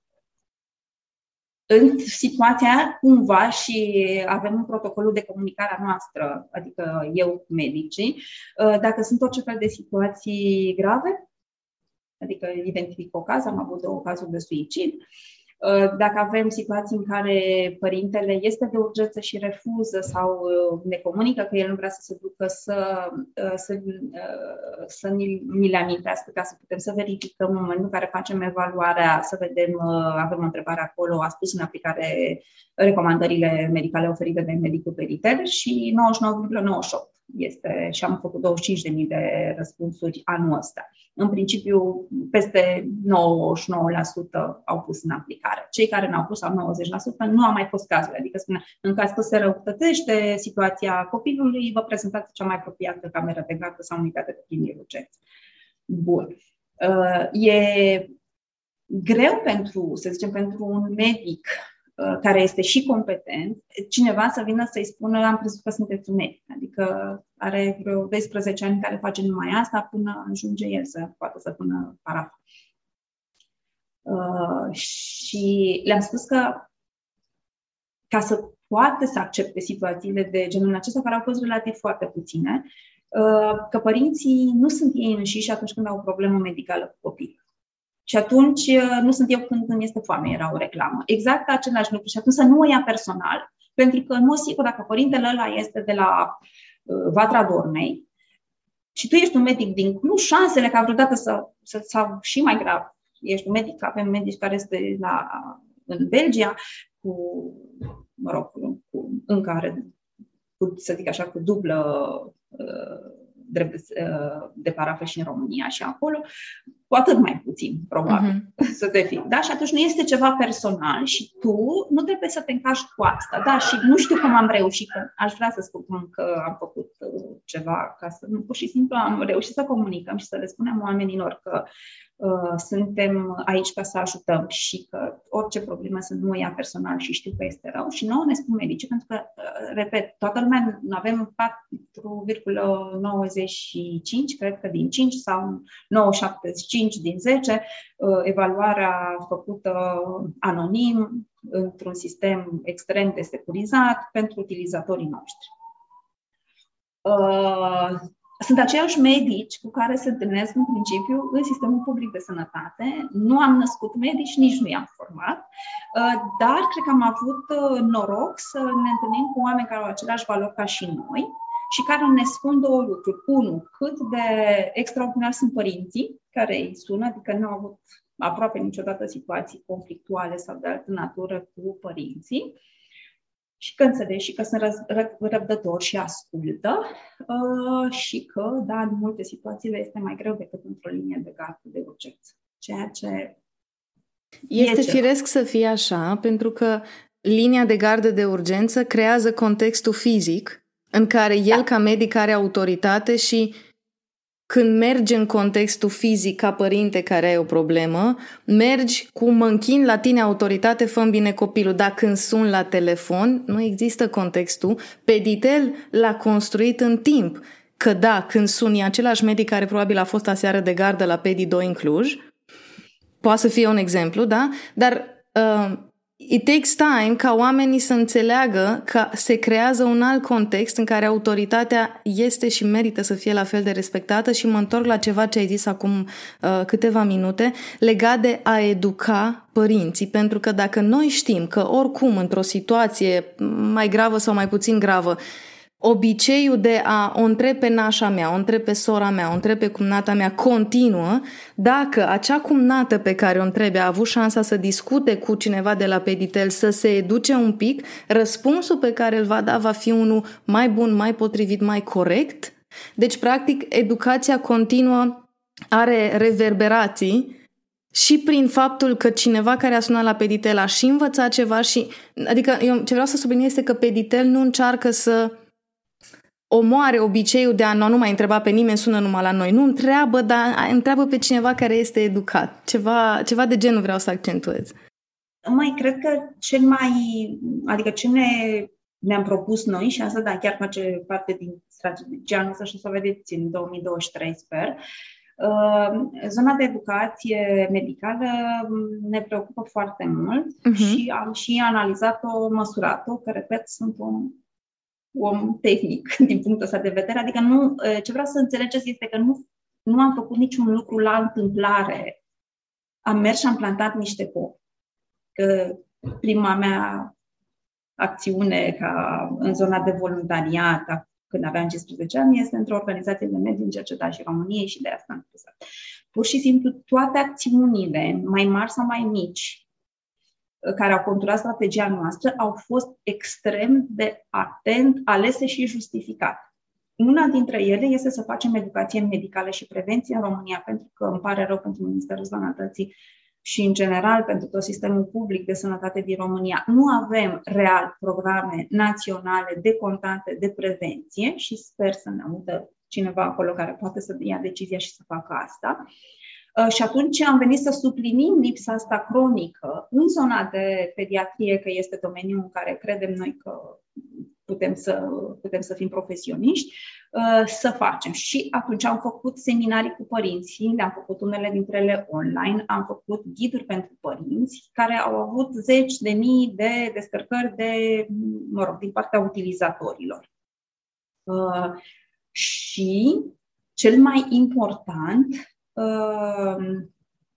în 2013 puneam întrebarea unde, o întrebare care este recurentă în toți cei 13 ani, aproape, 10 ani aproape, dacă nu ai acces la medic și ai o problemă cu copilul, cui te adresezi. Și era uh, unui cunoscut sau pun o întrebare pe net Uh, Uh, undeva în 2013 aproape 90%, 89, în 2017 ajunsesem cu 10% mai puțin. Acum suntem cu 10% mai puțin, dar s-a schimbat dinamica. Dacă o să intri pe grupurile de părinți din social media, o să vezi că o întrebare de genul copilul meu are febră, ce să-i dau? Cam între 10 și 80% din răspunsuri să sune la peditre. Uh-huh. Uh, 90% din răspunsurile la întrebarea cum ai ajuns să folosești serviciul, că îl punem să știm și noi de unde ne caută lumea, sunt de, de la un utilizator, un părinte care a utilizat serviciul și ne-a recomandat. Deci recomandări din partea, da. din partea comunității noastre. Uh, asta înseamnă că noi am făcut lucrurile foarte bine, știam aproape 9 ani de funcționare uh, și am făcut-o, cum să spun, am luat proiectul ăsta exact ca un copil mic. Dacă sar etapele și vrei ca la șase luni să meargă în picioare copilul, uh, e posibil să ai mai multe probleme. Și atunci ne-am luat așa cumva etapizat și am crescut fără a avea niciun fel de presiune. Pentru că atunci când ești o echipă care construiește împreună cum suntem noi și oameni care avem aceleași valori și uh, avem aceeași viziune și da, e important să-ți găsești oamenii cu care rezonezi în, în zona aceasta. Uh, nu am avut presiune, ok, trebuie să avem uh, 100.000 de apeluri sau 20.000 sau... Noi nu am avut uh, motiv pentru care medicii nu sunt plătiți per intervenție, sunt plătiți pe oră de gară. Uh-huh. Da? Adică mi s-a părut pentru că, în general, știm că în sistemele și public și privat, unitatea de măsură este per capita, uh-huh. care aduce un foarte mare dezavantaj și o, o foarte mare problemă în zona de calitate pentru beneficiari. Da. Pentru că dacă eu trebuie să am uh, într-un timp foarte scurt un număr foarte mare de pacienți. Pentru că dacă am număr foarte mare, eu fac mai mulți bani. Exact. Uh-huh. Calitatea scade. Noi nu avem presiune, motiv pentru care doar eu și colegul meu Alex murim când vedem ce este pe linie în spate, pentru că sistemul ne permite și să arătăm medicului câți are în așteptare, adică acele numite apeluri roșii, care sunt da. în așteptare și le poți vedea în soft, sau noi am ales să ascunde. Am făcut și cele două variante și erau, erau de dreptul panicați. Mm-hmm. Uh, și atunci le-am uh, am, uh, doar noi vedem. Deci este o opțiune, sau să zic așa, este o, uh, este o funcție ascunsă pentru, uh, pentru medic și noi vedem. Deci am fost situații în care am avut și 20-30 în, Deodată. în timp real. Da. Uh-huh. Bun. Și o, dacă am fi avut 30 de medici, în momentul ăla, abia atunci n-ar fi fost nimeni care, care, să, care să aștepte. Și știm că timpul de așteptare iarăși a devenit o problemă pentru că o, o rezolvasem cam vreo 2 ani de zi. Bun nevoia asta noastră constantă de a îmbunătăți serviciul, de a fi în contact cu oamenii, să ne spună ce, cum, când și știm că asta este, asta este o, o problemă pentru că se dezvoltă serviciul mai repede decât reușim noi să acoperim din punct de vedere uh, financiar nevoile de dezvoltare. Dar deci ne dezvoltăm mai lent decât a reușit să o facă serviciul și cred că meritul ăsta de așa de, uh, de explozie, pentru că ne sună român de peste tot din lume, uh-huh Uh, ne spunea un partener că ei nu știu termenul, adică au rămas surprins să vadă ce popular suntem pe grupurile de social media care au legătură cu Marea Britanie. Da? Uh, am făcut lucrurile corect, corecte și, uh, deși suntem teoretic un serviciu pentru copii sau pentru părinți, pe noi ne interesează foarte mult copilul să fie în siguranță. Nu vrem să avem un părinte mulțumit. Da? Îmi spunea un medic celebru că avantajul nostru, uh, neavând niciun fel de presiune, din partea sistemului, din partea mhm. sponsorilor, uh-huh. din partea nimănui, uh, medicii își permit să fie ei înșiși. Da. Uh-huh. Și, într-adevăr, uh, Uh, și să facă lucrurile cumva ca la carte din punct de vedere medical și discuția era pe antibiotice. Noi nu putem legal să uh, prescriem antibiotice pentru că este pe prescripție medicală, deci trebuie da. cumpărat. Descurajăm foarte mult. Acolo facem second opinion, nu spunem noi, nu, nu afirmăm pentru că scopul nostru nu este să facem second opinion, dar în general uh, primăm multe întrebări vis-a-vis de de antibiotici și de vaccinare în, în, ultima, în ultima perioadă uh, și fiecare medic are conștiința, pro, conștiința profesională. Da? Adică eu recomand un produs farmaceutic pentru că, din experiența mea fizică, interacțiunea cu, cu pacientul de vârsta asta, am văzut că este ok, da? deci este mai bun asta. Dar oferi și alternative. Puteți să dați A, B, C, D, motiv pentru care s-a mai creat încă un strat de încredere că nu recomandăm la recomandarea industriei farm. Exact, așa. adică nu am... Nu, am, uh, nu avem, da, deci nu, nu avem depind beneficii de... din așa ca să... Și am, și public am văzut uh, feedback din partea părinților, dar nu luăm bani de la industria farma și dacă am luat bani, dar nu e cazul în momentul de față, uh, nu am acceptat o ingerință din partea, să zicem, zonei sales vânzări în zona, în zona medicală. Adică avem niște contracte de genul ăsta în care uh, niciun partener de-al nostru nu are drept de intervenție pe zona medicală, nici măcar eu. Uh-huh. Și în contractele care le avem cu medici. Adică eu nu o să pot niciodată să-i cer unui medic să recomande un produs de la compania producătoare X sau Y, uh-huh. existând uh, asta stipulată și în contract. Da? Foarte de ce? Bine. Pentru că atunci când uh, medicul știe că este liber, am medici care îmi spun, pentru mine a venit în gardă înseamnă să mă relaxez. Nu știu, deci ca angajator, da? Deci e minunat e să auzi asta. Da, e da. ceva. Adică, mai sunt, nu sunt stresat că intru în Știu că sunt multe apeluri, dar față de ce mi se întâmplă mie în viața, în viața față în față, este, este cumva, mă reconectez și mă reconfortez pentru că avem și niște părinți care sunt foarte, foarte drăguți cu noi ca, ca medici. Uh, o să mă întorc cum am reușit să-i, uh, uh, să-i atragem pe medici, n-am niciun merit. A venit recomandarea din partea colegilor care au lucrat cu noi și pe echipa care este astăzi, este echipa, în principiu, am dezvoltat, am mai pus un medic și un medic până la 29 cu echipa care a șapte medici cu care am început în 2015 proiectul național. și, în general, au venit cu recomandări. Nu, cred că cu o singură excepție, Uh, a venit uh, din uh, informarea care am trimis-o către Colegiul Medicilor, că am trimis o informare către toate colegiile medicilor la nivel, la nivel național și cred că un medic a venit, a venit așa. Uh-huh. Și cred că unul a venit și cu recomandare și pe grupurile medicilor, foștilor rezidenți, așa, în care, da. în care nu suntem transparenți. Pentru că eu cred în transparentizarea a tot ceea ce înseamnă venit, cum se întâmplă peste tot în lume, da? spune venitul este nu lunar, ci că se ia anual. Unii dau brut, alții îl dau net. Noi anunțăm în toate comunicările noastre către medici, anunțăm banii pe care îi plătim. De ce? Pentru că mi se pare o pierdere de timp și a mea și a medicului. Dacă nu ne potrivim din punct de da. vedere financiar și suntem într-un, să zicem, grav dezacord atât cu privatul cât și cu statul, nu ne putem permite să avem aceleași tarife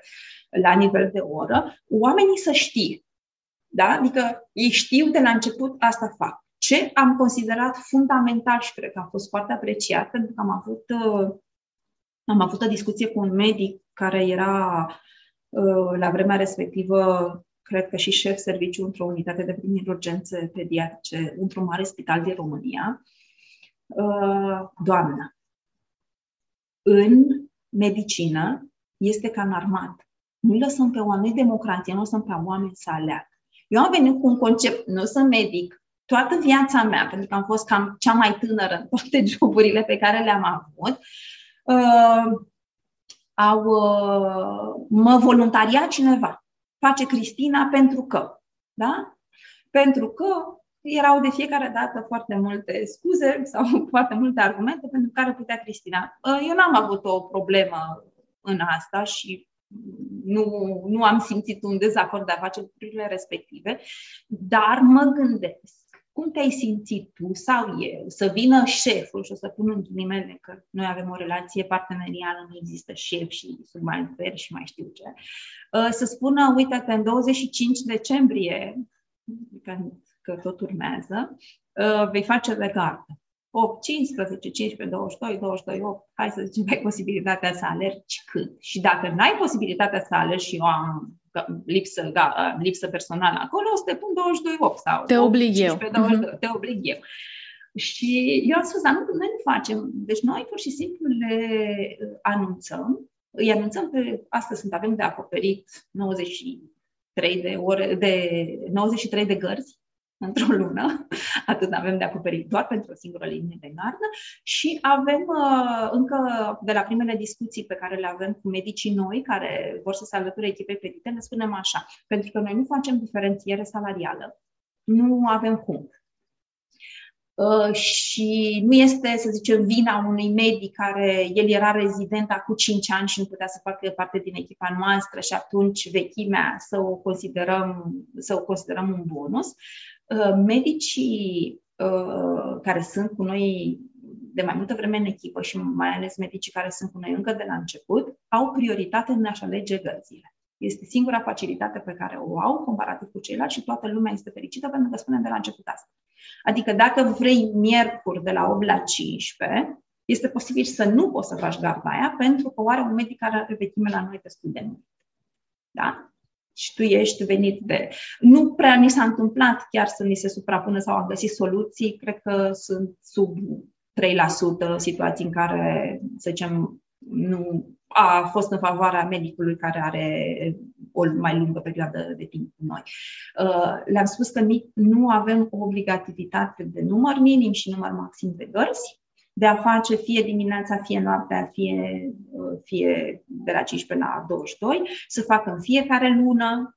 Da? Deci nu avem nicio obligativitate, pentru că noi credem că avem nevoie de un om care să fie acolo prezent, să stea cu gândul că oare are copil pe copilul meu cine să-l ia de la not, de la fotbal, de la nu știu ce, sau uh, mama se simte rău sau așa. Mi s-a întâmplat să schimb gardă cu și o jumătate, înainte de o, cu o jumătate de oră înainte de a intra în gardă, pentru că fie medicul nu se simțea bine, fie să se niște probleme, fie. Adică este important în relația dintre noi și ceilalți da, să fie una în care uh, cum vrei să se poarte cineva cu tine, așa să te porți și tu cu oamenii. Și dacă am oameni cu care lucrez eu acum de 15 ani, înseamnă că spune, cred că, ceva despre Uh, ceva despre mine. Adică eu Cu atât mai mult în contextul în medical. Astea. Da, uh-huh. nu cred în presiunea asta, adică noi trebuie să facem. Ne spus, ok, uh, nu, noi nu trebuie nimic, noi suntem un ONG.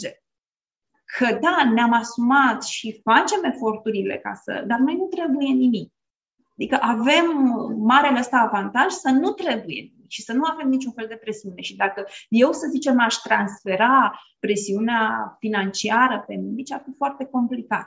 Uh-huh. Da? Plătesc salarii în data de 10 cel mai târziu. Nu cred că ni s-a întâmplat decât o singură dată când au fost ceva concedii și s-a făcut un pic mai...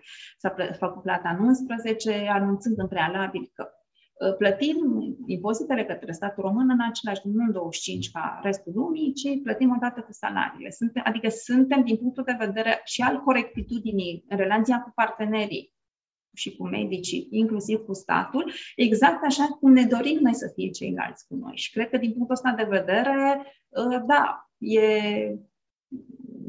Dar noi nu merge și așa.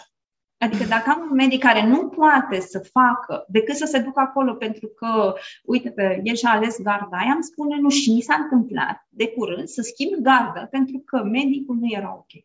Uh-huh. Da? Și nu putem să ne asumăm și nu, și nu e vorba de notă că să înțelesese într-o intervenție de-a mea că ne dau părinții note mici. Nu.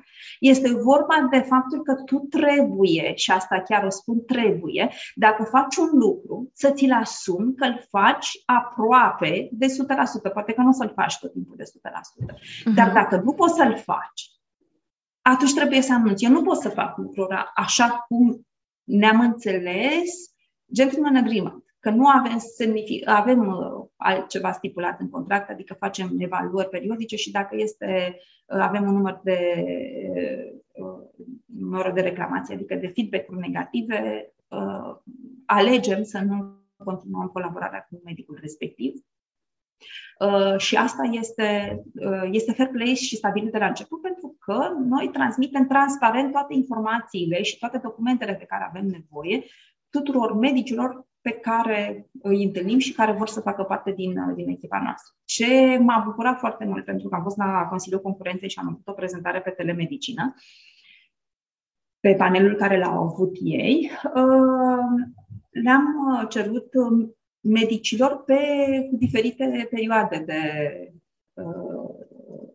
de timp petrecut uh, în echipa pe Ditel și e prima dată când am cerut asta. Am mai făcut-o acum vreo câțiva ani de zile, cred că în 2016, uh, o doctorandă din Statele Unite care și-a făcut lucrarea pe, pe Ditel și uh, a zis că face asta periodic în spitalele din Statele Unite, inclusiv pe pe zona de, de pediatrie și a zis că ceea ce a găsit la Cluj îi se pare că este unic în peisajul medical, pentru că uh, evaluările au fost, uh, adică apartenența la grup, să zic așa, a fost de 100% și nu s-a așteptat pentru că chiar am vorbit cu toți medici având traducător. Deci am făcut, unicii care au vorbit în engleză au vorbit în engleză, ceilalți ca să fie cât mai, uh, cât, să fie cât, cât mai lină comunicare, am avut, am avut traducător, nu am fost prezentă la nicio întâlnire. Uh-huh. Și am transmis că nici nu vreau uh, să am acces la informații, ca să tratăm mai departe, pentru că teoretic nu e bine da. dacă Mădălina s-a chinuit să ne plătească salariile, să vorbim Da, de da să, să zicem este... ceva frumos, că știm că o să, să audă și ea. Da, și... exact, nu.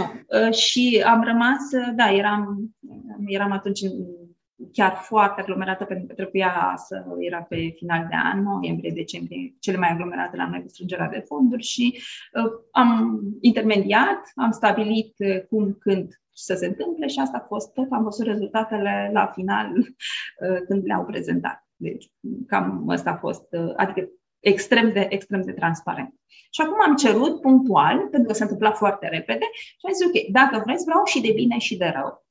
Și am rămas foarte surpriză uh, să descoper motivația medicilor de a veni să facă parte din echipa Pediter. Unu, că sunt medici și știau de noi, ceea ce mi se pare, uh-huh. nefiind din lumea medicală, mi se pare ceva, da, extraordinar. Doi, că și-au dorit să fie să facă parte din echipa uh, Pedite și știau mulți dintre ei că mulți sunt tineri de când erau rezidenți și noi nu putem, da. din păcate, să lucrăm cu rezidenți și au așteptat să devină medici specialiști și așa uh, că pot să ajute și mai ales să facă educație medicală. În alte sisteme nu au exact posibilitatea asta pentru că este un ban, urmează pe capita pacientul și atunci tu trebuie să rezolvi problema medicală, nu să-ți permiți luxul de a face educație medicală cum facem noi. Și uh, faptul că sunt valorizați. Adică mm, comportamentul nostru este unul de, de parteneri. Adică noi credem că ei trebuie să fie în, să se simtă bine, da, știu că e un concept care începe să prindă conturi și în România și în general. În începe să conteze mai mult decât doar da. pe foaie.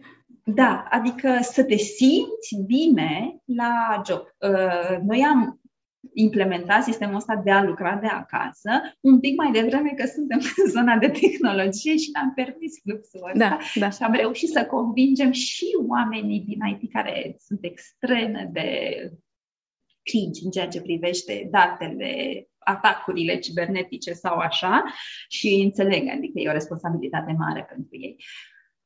Uh, și am reușit un pic mai repede să intrăm în online decât a făcut-o România cu pandemia sau alt, sau lumea cu pandemia, pentru că nu e vorba numai de, de România și asta cred că a, adică este un, un avantaj. Să fii tu acasă, cum te simți uh-huh. tu mhm. confortabil, să te asiguri că toate lucrurile sunt ok, să știi că ai un suport 24-7 orice s-ar întâmpla și să fie totul, să fie totul funcțional. Da, deci noi am, deși să zicem, costurile care ni le-am asumat pentru a face lucrul ăsta uh, nu au fost chiar, n-au fost chiar, uh, n-au fost chiar mici. Uh, dar cred că a meritat eforturi și cumva cred că am intuit trendul care, care urma, pentru că s-a întâmplat în 2019 uh-huh. în mhm. cazul nostru și a fost, cred că, o, a fost o decizie bună. Avem încă birou, suntem în birou de la suntem uh-huh. în birou de la Pedite. Aici avem încă medici care preferă să vină la birou. Cristina, aș vrea să încheiem conversația noastră cu o întrebare care să să aibă un răspuns sincer și onest și transparent, la fel ca tot ce ai spus. Ai vorbit despre bucătăria internă pe Ditel, lucruri care nu s-au văzut și mai sunt miliarde de detalii pe care le-am putea discuta. Ai vorbit despre cum alegeți medicii, mi-am dorit să evidențiez asta exact pentru a contribui la a explica că în momentul în care sunt la peditel vorbești cu medici, tocmai ca să nu mai existe replici de altfel. Bun?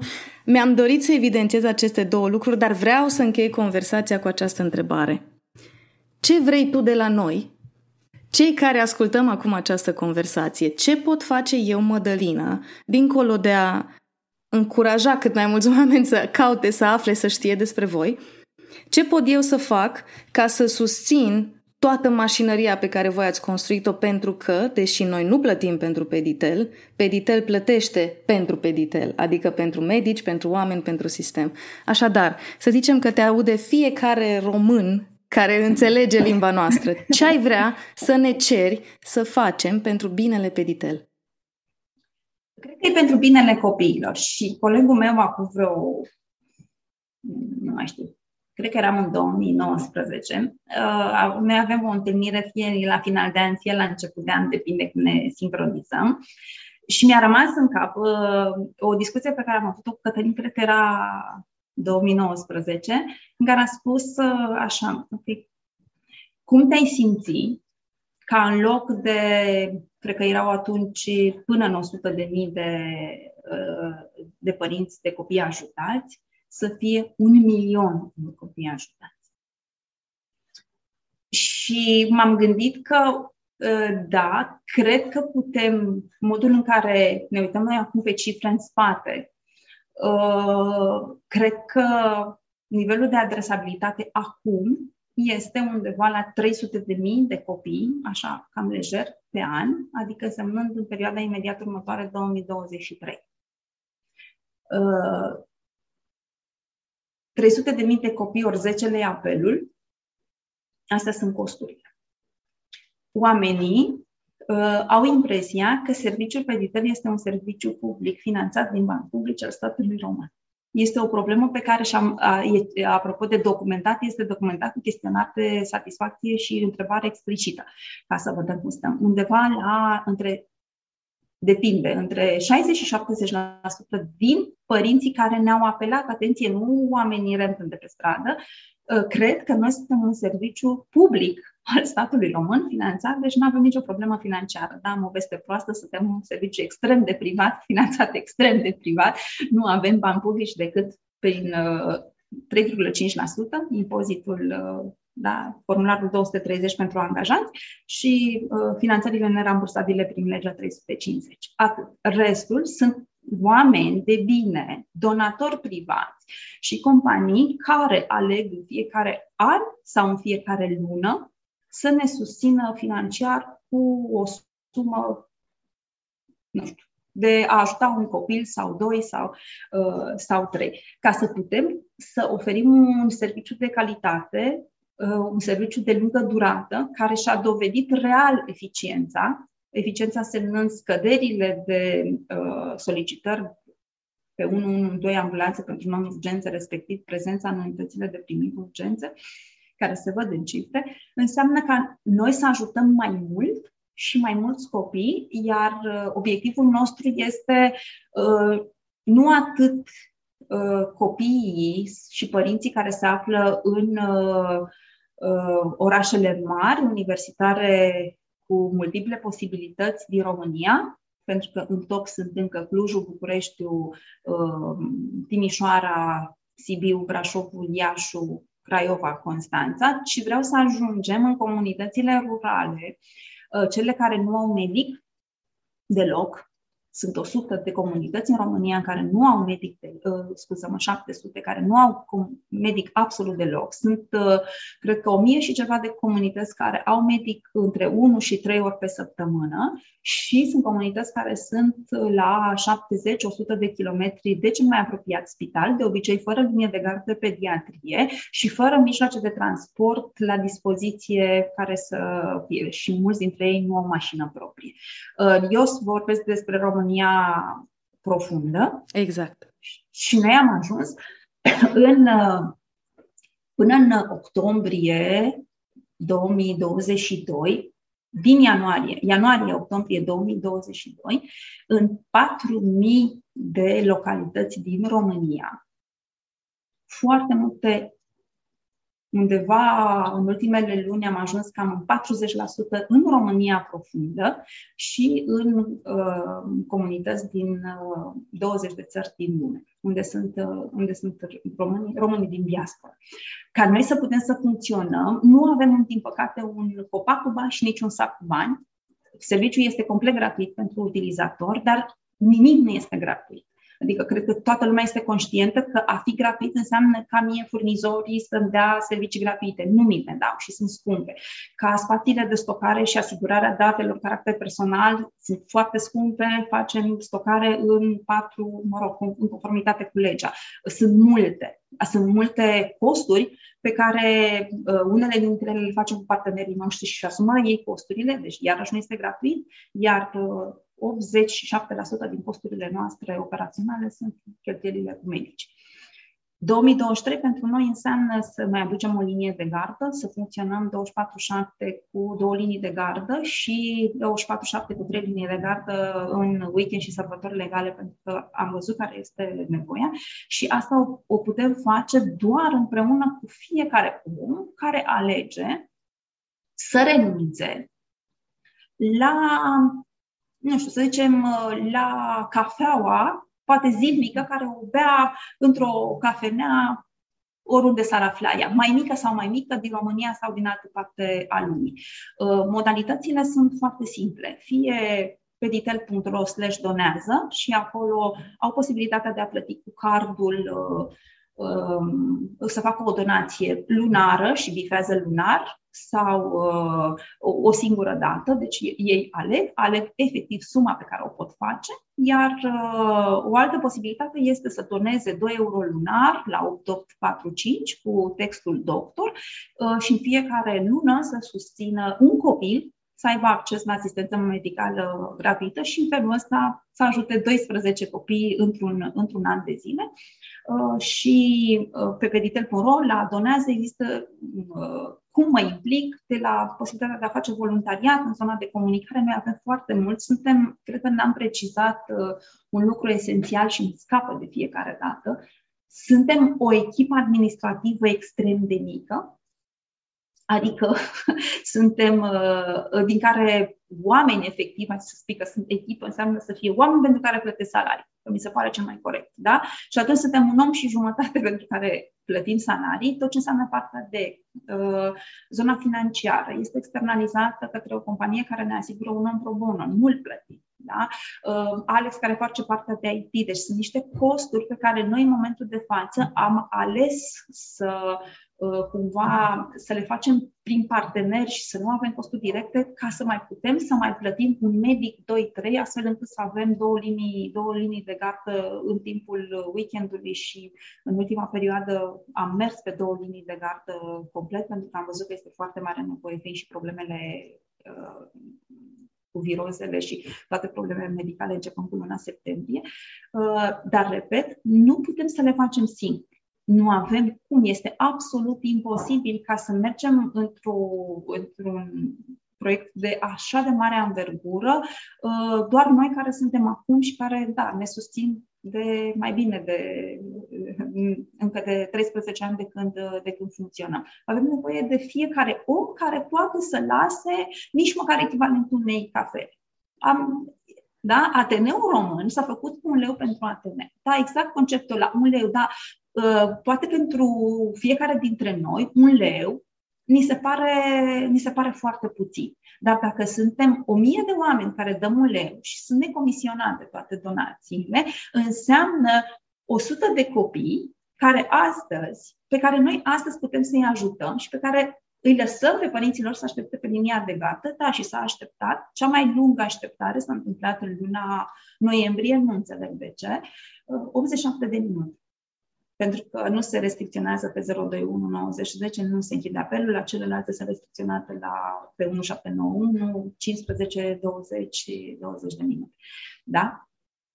87 de minute. Cineva a ales în, să aștepte 87 de minute până să fie preluat. Uh-huh. Da, e mult. Uh-huh. Adică dacă e mult și asta se poate schimba dacă și când apar mai multe fonduri ca să puteți angrena mai mulți medici. Mi se pare important să subliniem asta, mai multe fonduri vrem nu pentru mai mult marketing, din fericire părinții se ocupă de word of mouth și recomandări. Deci... Uh, da, nu o să dau din casă, dar 2023 uh, va aduce un parteneriat strategic în zona de comunicare uh, și o să ne vedeți inclusiv în afara României. Nu cred că este acum oportun să, să vorbesc despre asta, dar că cred că oamenii vor asculta podcastul și uh, da, cred că e important, uh, chiar dacă noi ne vom întâlni în 2 și 3 ianuarie să stabilim uh, detaliile, veți vedea zona de expunere a Peditel va fi una care nu a mai existat până acum și va acoperi România și afara României. Prin un parteneriat strategic care pentru care sunt foarte recunoscătoare că s-a, că s-a întâmplat și mulțumesc oamenilor care ne-au pus împreună la, la aceeași masă.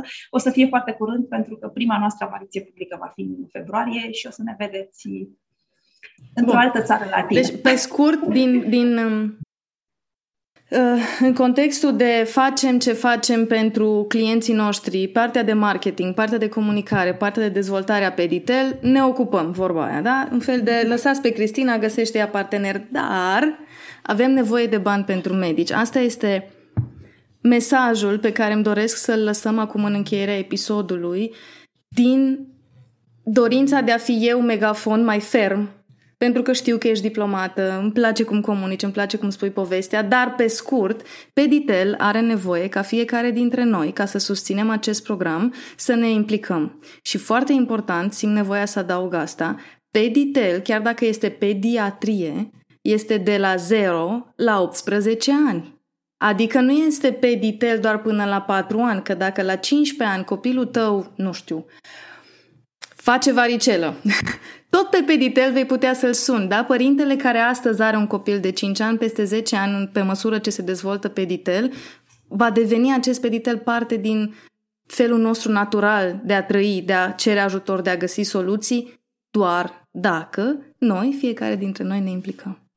Da, apropo de, de uh, varicelă, mm. uh, în varicelă nu se dă ibuprofen. Sunt noile mm. studii în, uh, în domeniu și foarte des am primit uh, întrebarea asta. Mi-a fost recomandat ca să dau, pentru că se face febră înaltă și ibuprofen și v-am sunat să văd dacă e ok să dau.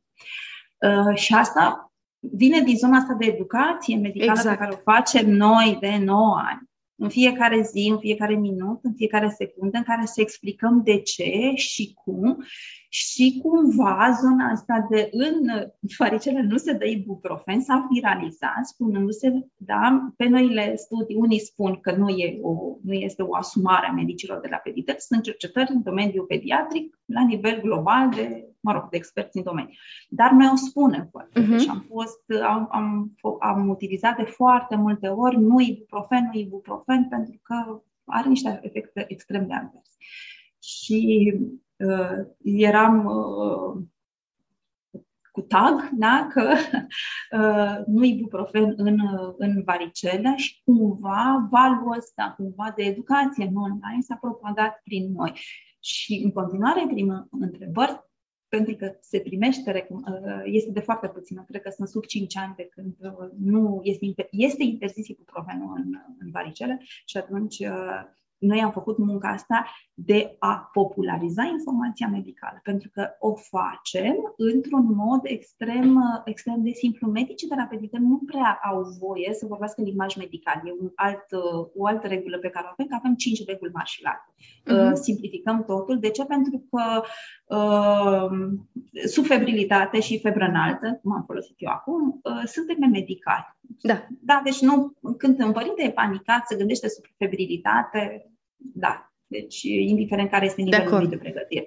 Și atunci am spus, trebuie să vorbim exact pe limba simplă a părintelui, pentru că limba de bază, aia când am fost mai mici și am, ne-am format vocabularul, aia se pierde cel mai greu. Uh-huh. Tot ceea ce se dezvoltă următor, care vine din asumarea sau din formarea conștientă, se pierde mult mai ușor. Uh-huh. Da? Și asta se vede, se vede foarte simplu. Și atunci noi am încercat să punem cât mai multă informație valoroasă gratuit pentru că credem că este mult mai bine să avem un partener de dialog în, în părinte, uh, ca să avem un părinte uh, care știe și înțelege ce are de făcut pentru siguranța și sănătatea copilului. E, este, e destul de simplu, dar uh, cred că trebuie să înțelegem. Să facem lucrurile astea, avem nevoie de oameni. Uh-huh. Da? Altfel vom face lucrurile uh, cu mult mai puțin, cu mult mai multe frustrări și de o parte și de alta, și la părinți și la medici, pentru că nu este plăcut ca în 60 de minute să vorbești continuu 58 de minute timp de 7 ore. Uh-huh. Am fost acolo, deci am stat, eu am stat cu fiecare medic pe care l-am înrolat, minim două găsi. Uh-huh. Și s-a întâmplat să fie și noapte. Da? Uh-huh. Deci e o muncă extrem de solicitantă. Da? Și atunci uh, răspund și la o întrebare pe care o primim frecvent de 9 ani. Medicii nu sunt voluntari și vreau să reținem asta. Nu sunt voluntari pentru că în cazul nostru nu se aplică legea voluntariatului. Legea voluntariatului interzice voluntariat profesional, adică să eludăm plata de taxe și impozite mai, mai simplu. Da? Medicii noștri toți sunt plătiți. Niciodată nimeni din 2014 până în prezent a făcut medic o oră de voluntariat pentru că este profesional, este asumare medicală, înseamnă malpraxis, înseamnă o grămadă de legislație în România și nu ai cum să spui, ok, m-am gândit eu să fac trei ore voluntariat la vot. Nici nu am acceptat asta. Uh-huh.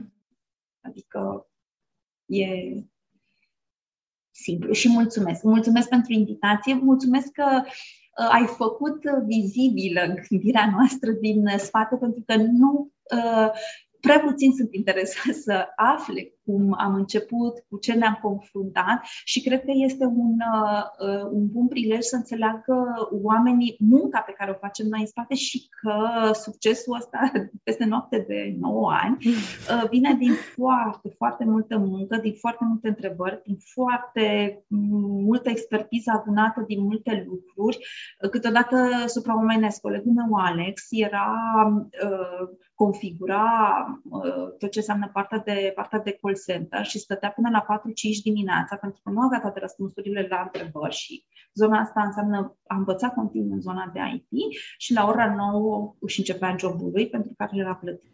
Uh-huh. Da? Deci cam asta a fost efortul. Până în 2017 am numărat ales 2500 de ore de voluntariat, pe mine n-am mai făcut pentru că da, foarte curent. de, depășea orice, da, orice deci, numărătoare. Uh, și... Oamenii, da, noi am avut marele noroc să ne întâlnim cu oameni dedicați, că au fost voluntari, că au fost experți, că au fost medici, că au fost autorități. Nu știu, noi suntem foarte norocoși. Și noi suntem foarte norocoși că există Peditel, așa că e echilibrată treaba asta și Îți mulțumesc tare că ai acceptat să-ți faci gândirea vizibilă, iar dacă și pe măsură ce avansați și se vă dezvoltați, Vreau să știți că ușa la Thinking Made Visible este deschisă pentru a vă face gândirea vizibilă și pentru a duce mai departe mesajul vostru, atât cât putem noi, din audiența pe care am construit-o. Mulțumesc! Eu sper să fie în 2023, în iunie, pentru că avem o noutate și poate chiar o să o anunțăm la voi noutatea asta. Sper să fie iunie 2023, dacă colegii mei din tehnic vor face, vor, vor reuși să Uh, să facă toate setările până atunci, dar uh, e, va fi prima, pentru prima dată când se întâmplă ceva în zona asta de telemedicină și mă sunt când spun lucrurile astea. Păstrăm legătura um, și abia aștept dacă și când va fi potrivit să mai, să mai povestim. Până atunci, spor la muncă, pentru că aveți, aveți de muncit, aveți obiective de împlinit și aveți visuri mari. Mulțumesc încă o dată! Mulțumesc și eu! Închei conversația mea cu Cristina Grigore cu o rugăminte. Așa cum a zis și Cristina în episod, se vede cât de multă muncă este în spatele Peditel. E un sistem întreg, un sistem în care sunt angrenați mulți oameni pentru ca noi, ceilalți, să putem suna la un număr scurt și să adresăm întrebări atunci când avem nevoie de sprijin legat de ceva medical, mai ales legat de copii. Ne bucurăm că există Peditel, ne place că există Peditel, dar pentru ca Peditel să existe în continuare, să funcționeze și chiar să poată să se dezvolte, are nevoie de bani. Iar noi, cei care folosim acest serviciu, putem să contribuim și atenție, nu e nevoie să contribuim cu sume foarte mari. Îndrăznesc să cer, pentru că e mai ușor să cer tu pentru alții decât să ceară ei pentru ei, Așadar, îndrăznesc să cer pentru Peditel parte din banii tăi și această parte pot să fie 10 lei, 20 de lei sau o sumă mai mare. Așadar, intră pe peditel.ro slash donează peditel.ro slash donează. Ai acolo un formular în care poți să alegi cât vrei să donezi, când vrei să donezi. Poți să donezi doar o dată, poți să donezi în fiecare lună, poate să fie o sumă mai mare sau mai mică și, atenție, dacă ești salariat, poți chiar să completezi online formularul 230 în care 3,5% din impozitul pe venit se duce către Peditel. Acei bani îi plătești oricum, doar că în momentul în care completezi formularul 230, tu alegi către cine merg acei bani primul sistem de telemedicină din România, disponibil non-stop pentru noi, pentru mine, pentru tine și pentru fiecare părinte care vrea să ceară ajutorul, are nevoie de ajutorul nostru. Pentru că se dezvoltă și pentru că, așa cum a spus și Cristina, își doresc să ajungă la cât mai mult din ce înseamnă România profundă, au nevoie de fonduri, iar noi, fiecare dintre noi, putem să-i sprijinim. Dacă ai o firmă, dacă vrei să devii sponsor, dacă vrei să faci din asta ceva constant, te încurajez să iei legătura cu Cristina online. Se găsesc modalități în care poți să faci asta, să prindă bine și afacerii tale, să te ajute și pe tine și sufletul tău. Se poate să ne implicăm ca să susținem ceva ce ne folosește atât de multora dintre noi. Implică-te. Sigur, ai libertatea să faci asta în măsura în care ceea ce ai descoperit în acest episod se potrivește cu valorile, dorințele și așteptările tale de la ce înseamnă să trăim frumos împreună. Eu îți mulțumesc că ai ascultat acest episod și te invit să rămâi aproape pentru că revenim cu un episod nou săptămâna viitoare. Ceea ce este diferit în acest an este că episoadele Thinking Made Visible apar și pe site-ul nostru thinkingmadevisible.ro e locul în care le organizăm într-o ordine care pare mai simplă, mai vizuală, știi oricând că le ai acolo, le poți asculta desigur pe orice platformă ți-e comod, doar că intri pe thinkingmadevisible.ro, alegi episodul și apoi alegi tu care e aplicația care se potrivește. O să mai scriu și online despre asta pentru că ne dorim foarte mult să devină un obicei să comunicăm și să ne conectăm prin site, dar încet, în timp, și cu răbdare. Încă o dată, mulțumesc pentru atenția ta. Ne reauzim în curând. Până atunci, fă gândirea vizibilă.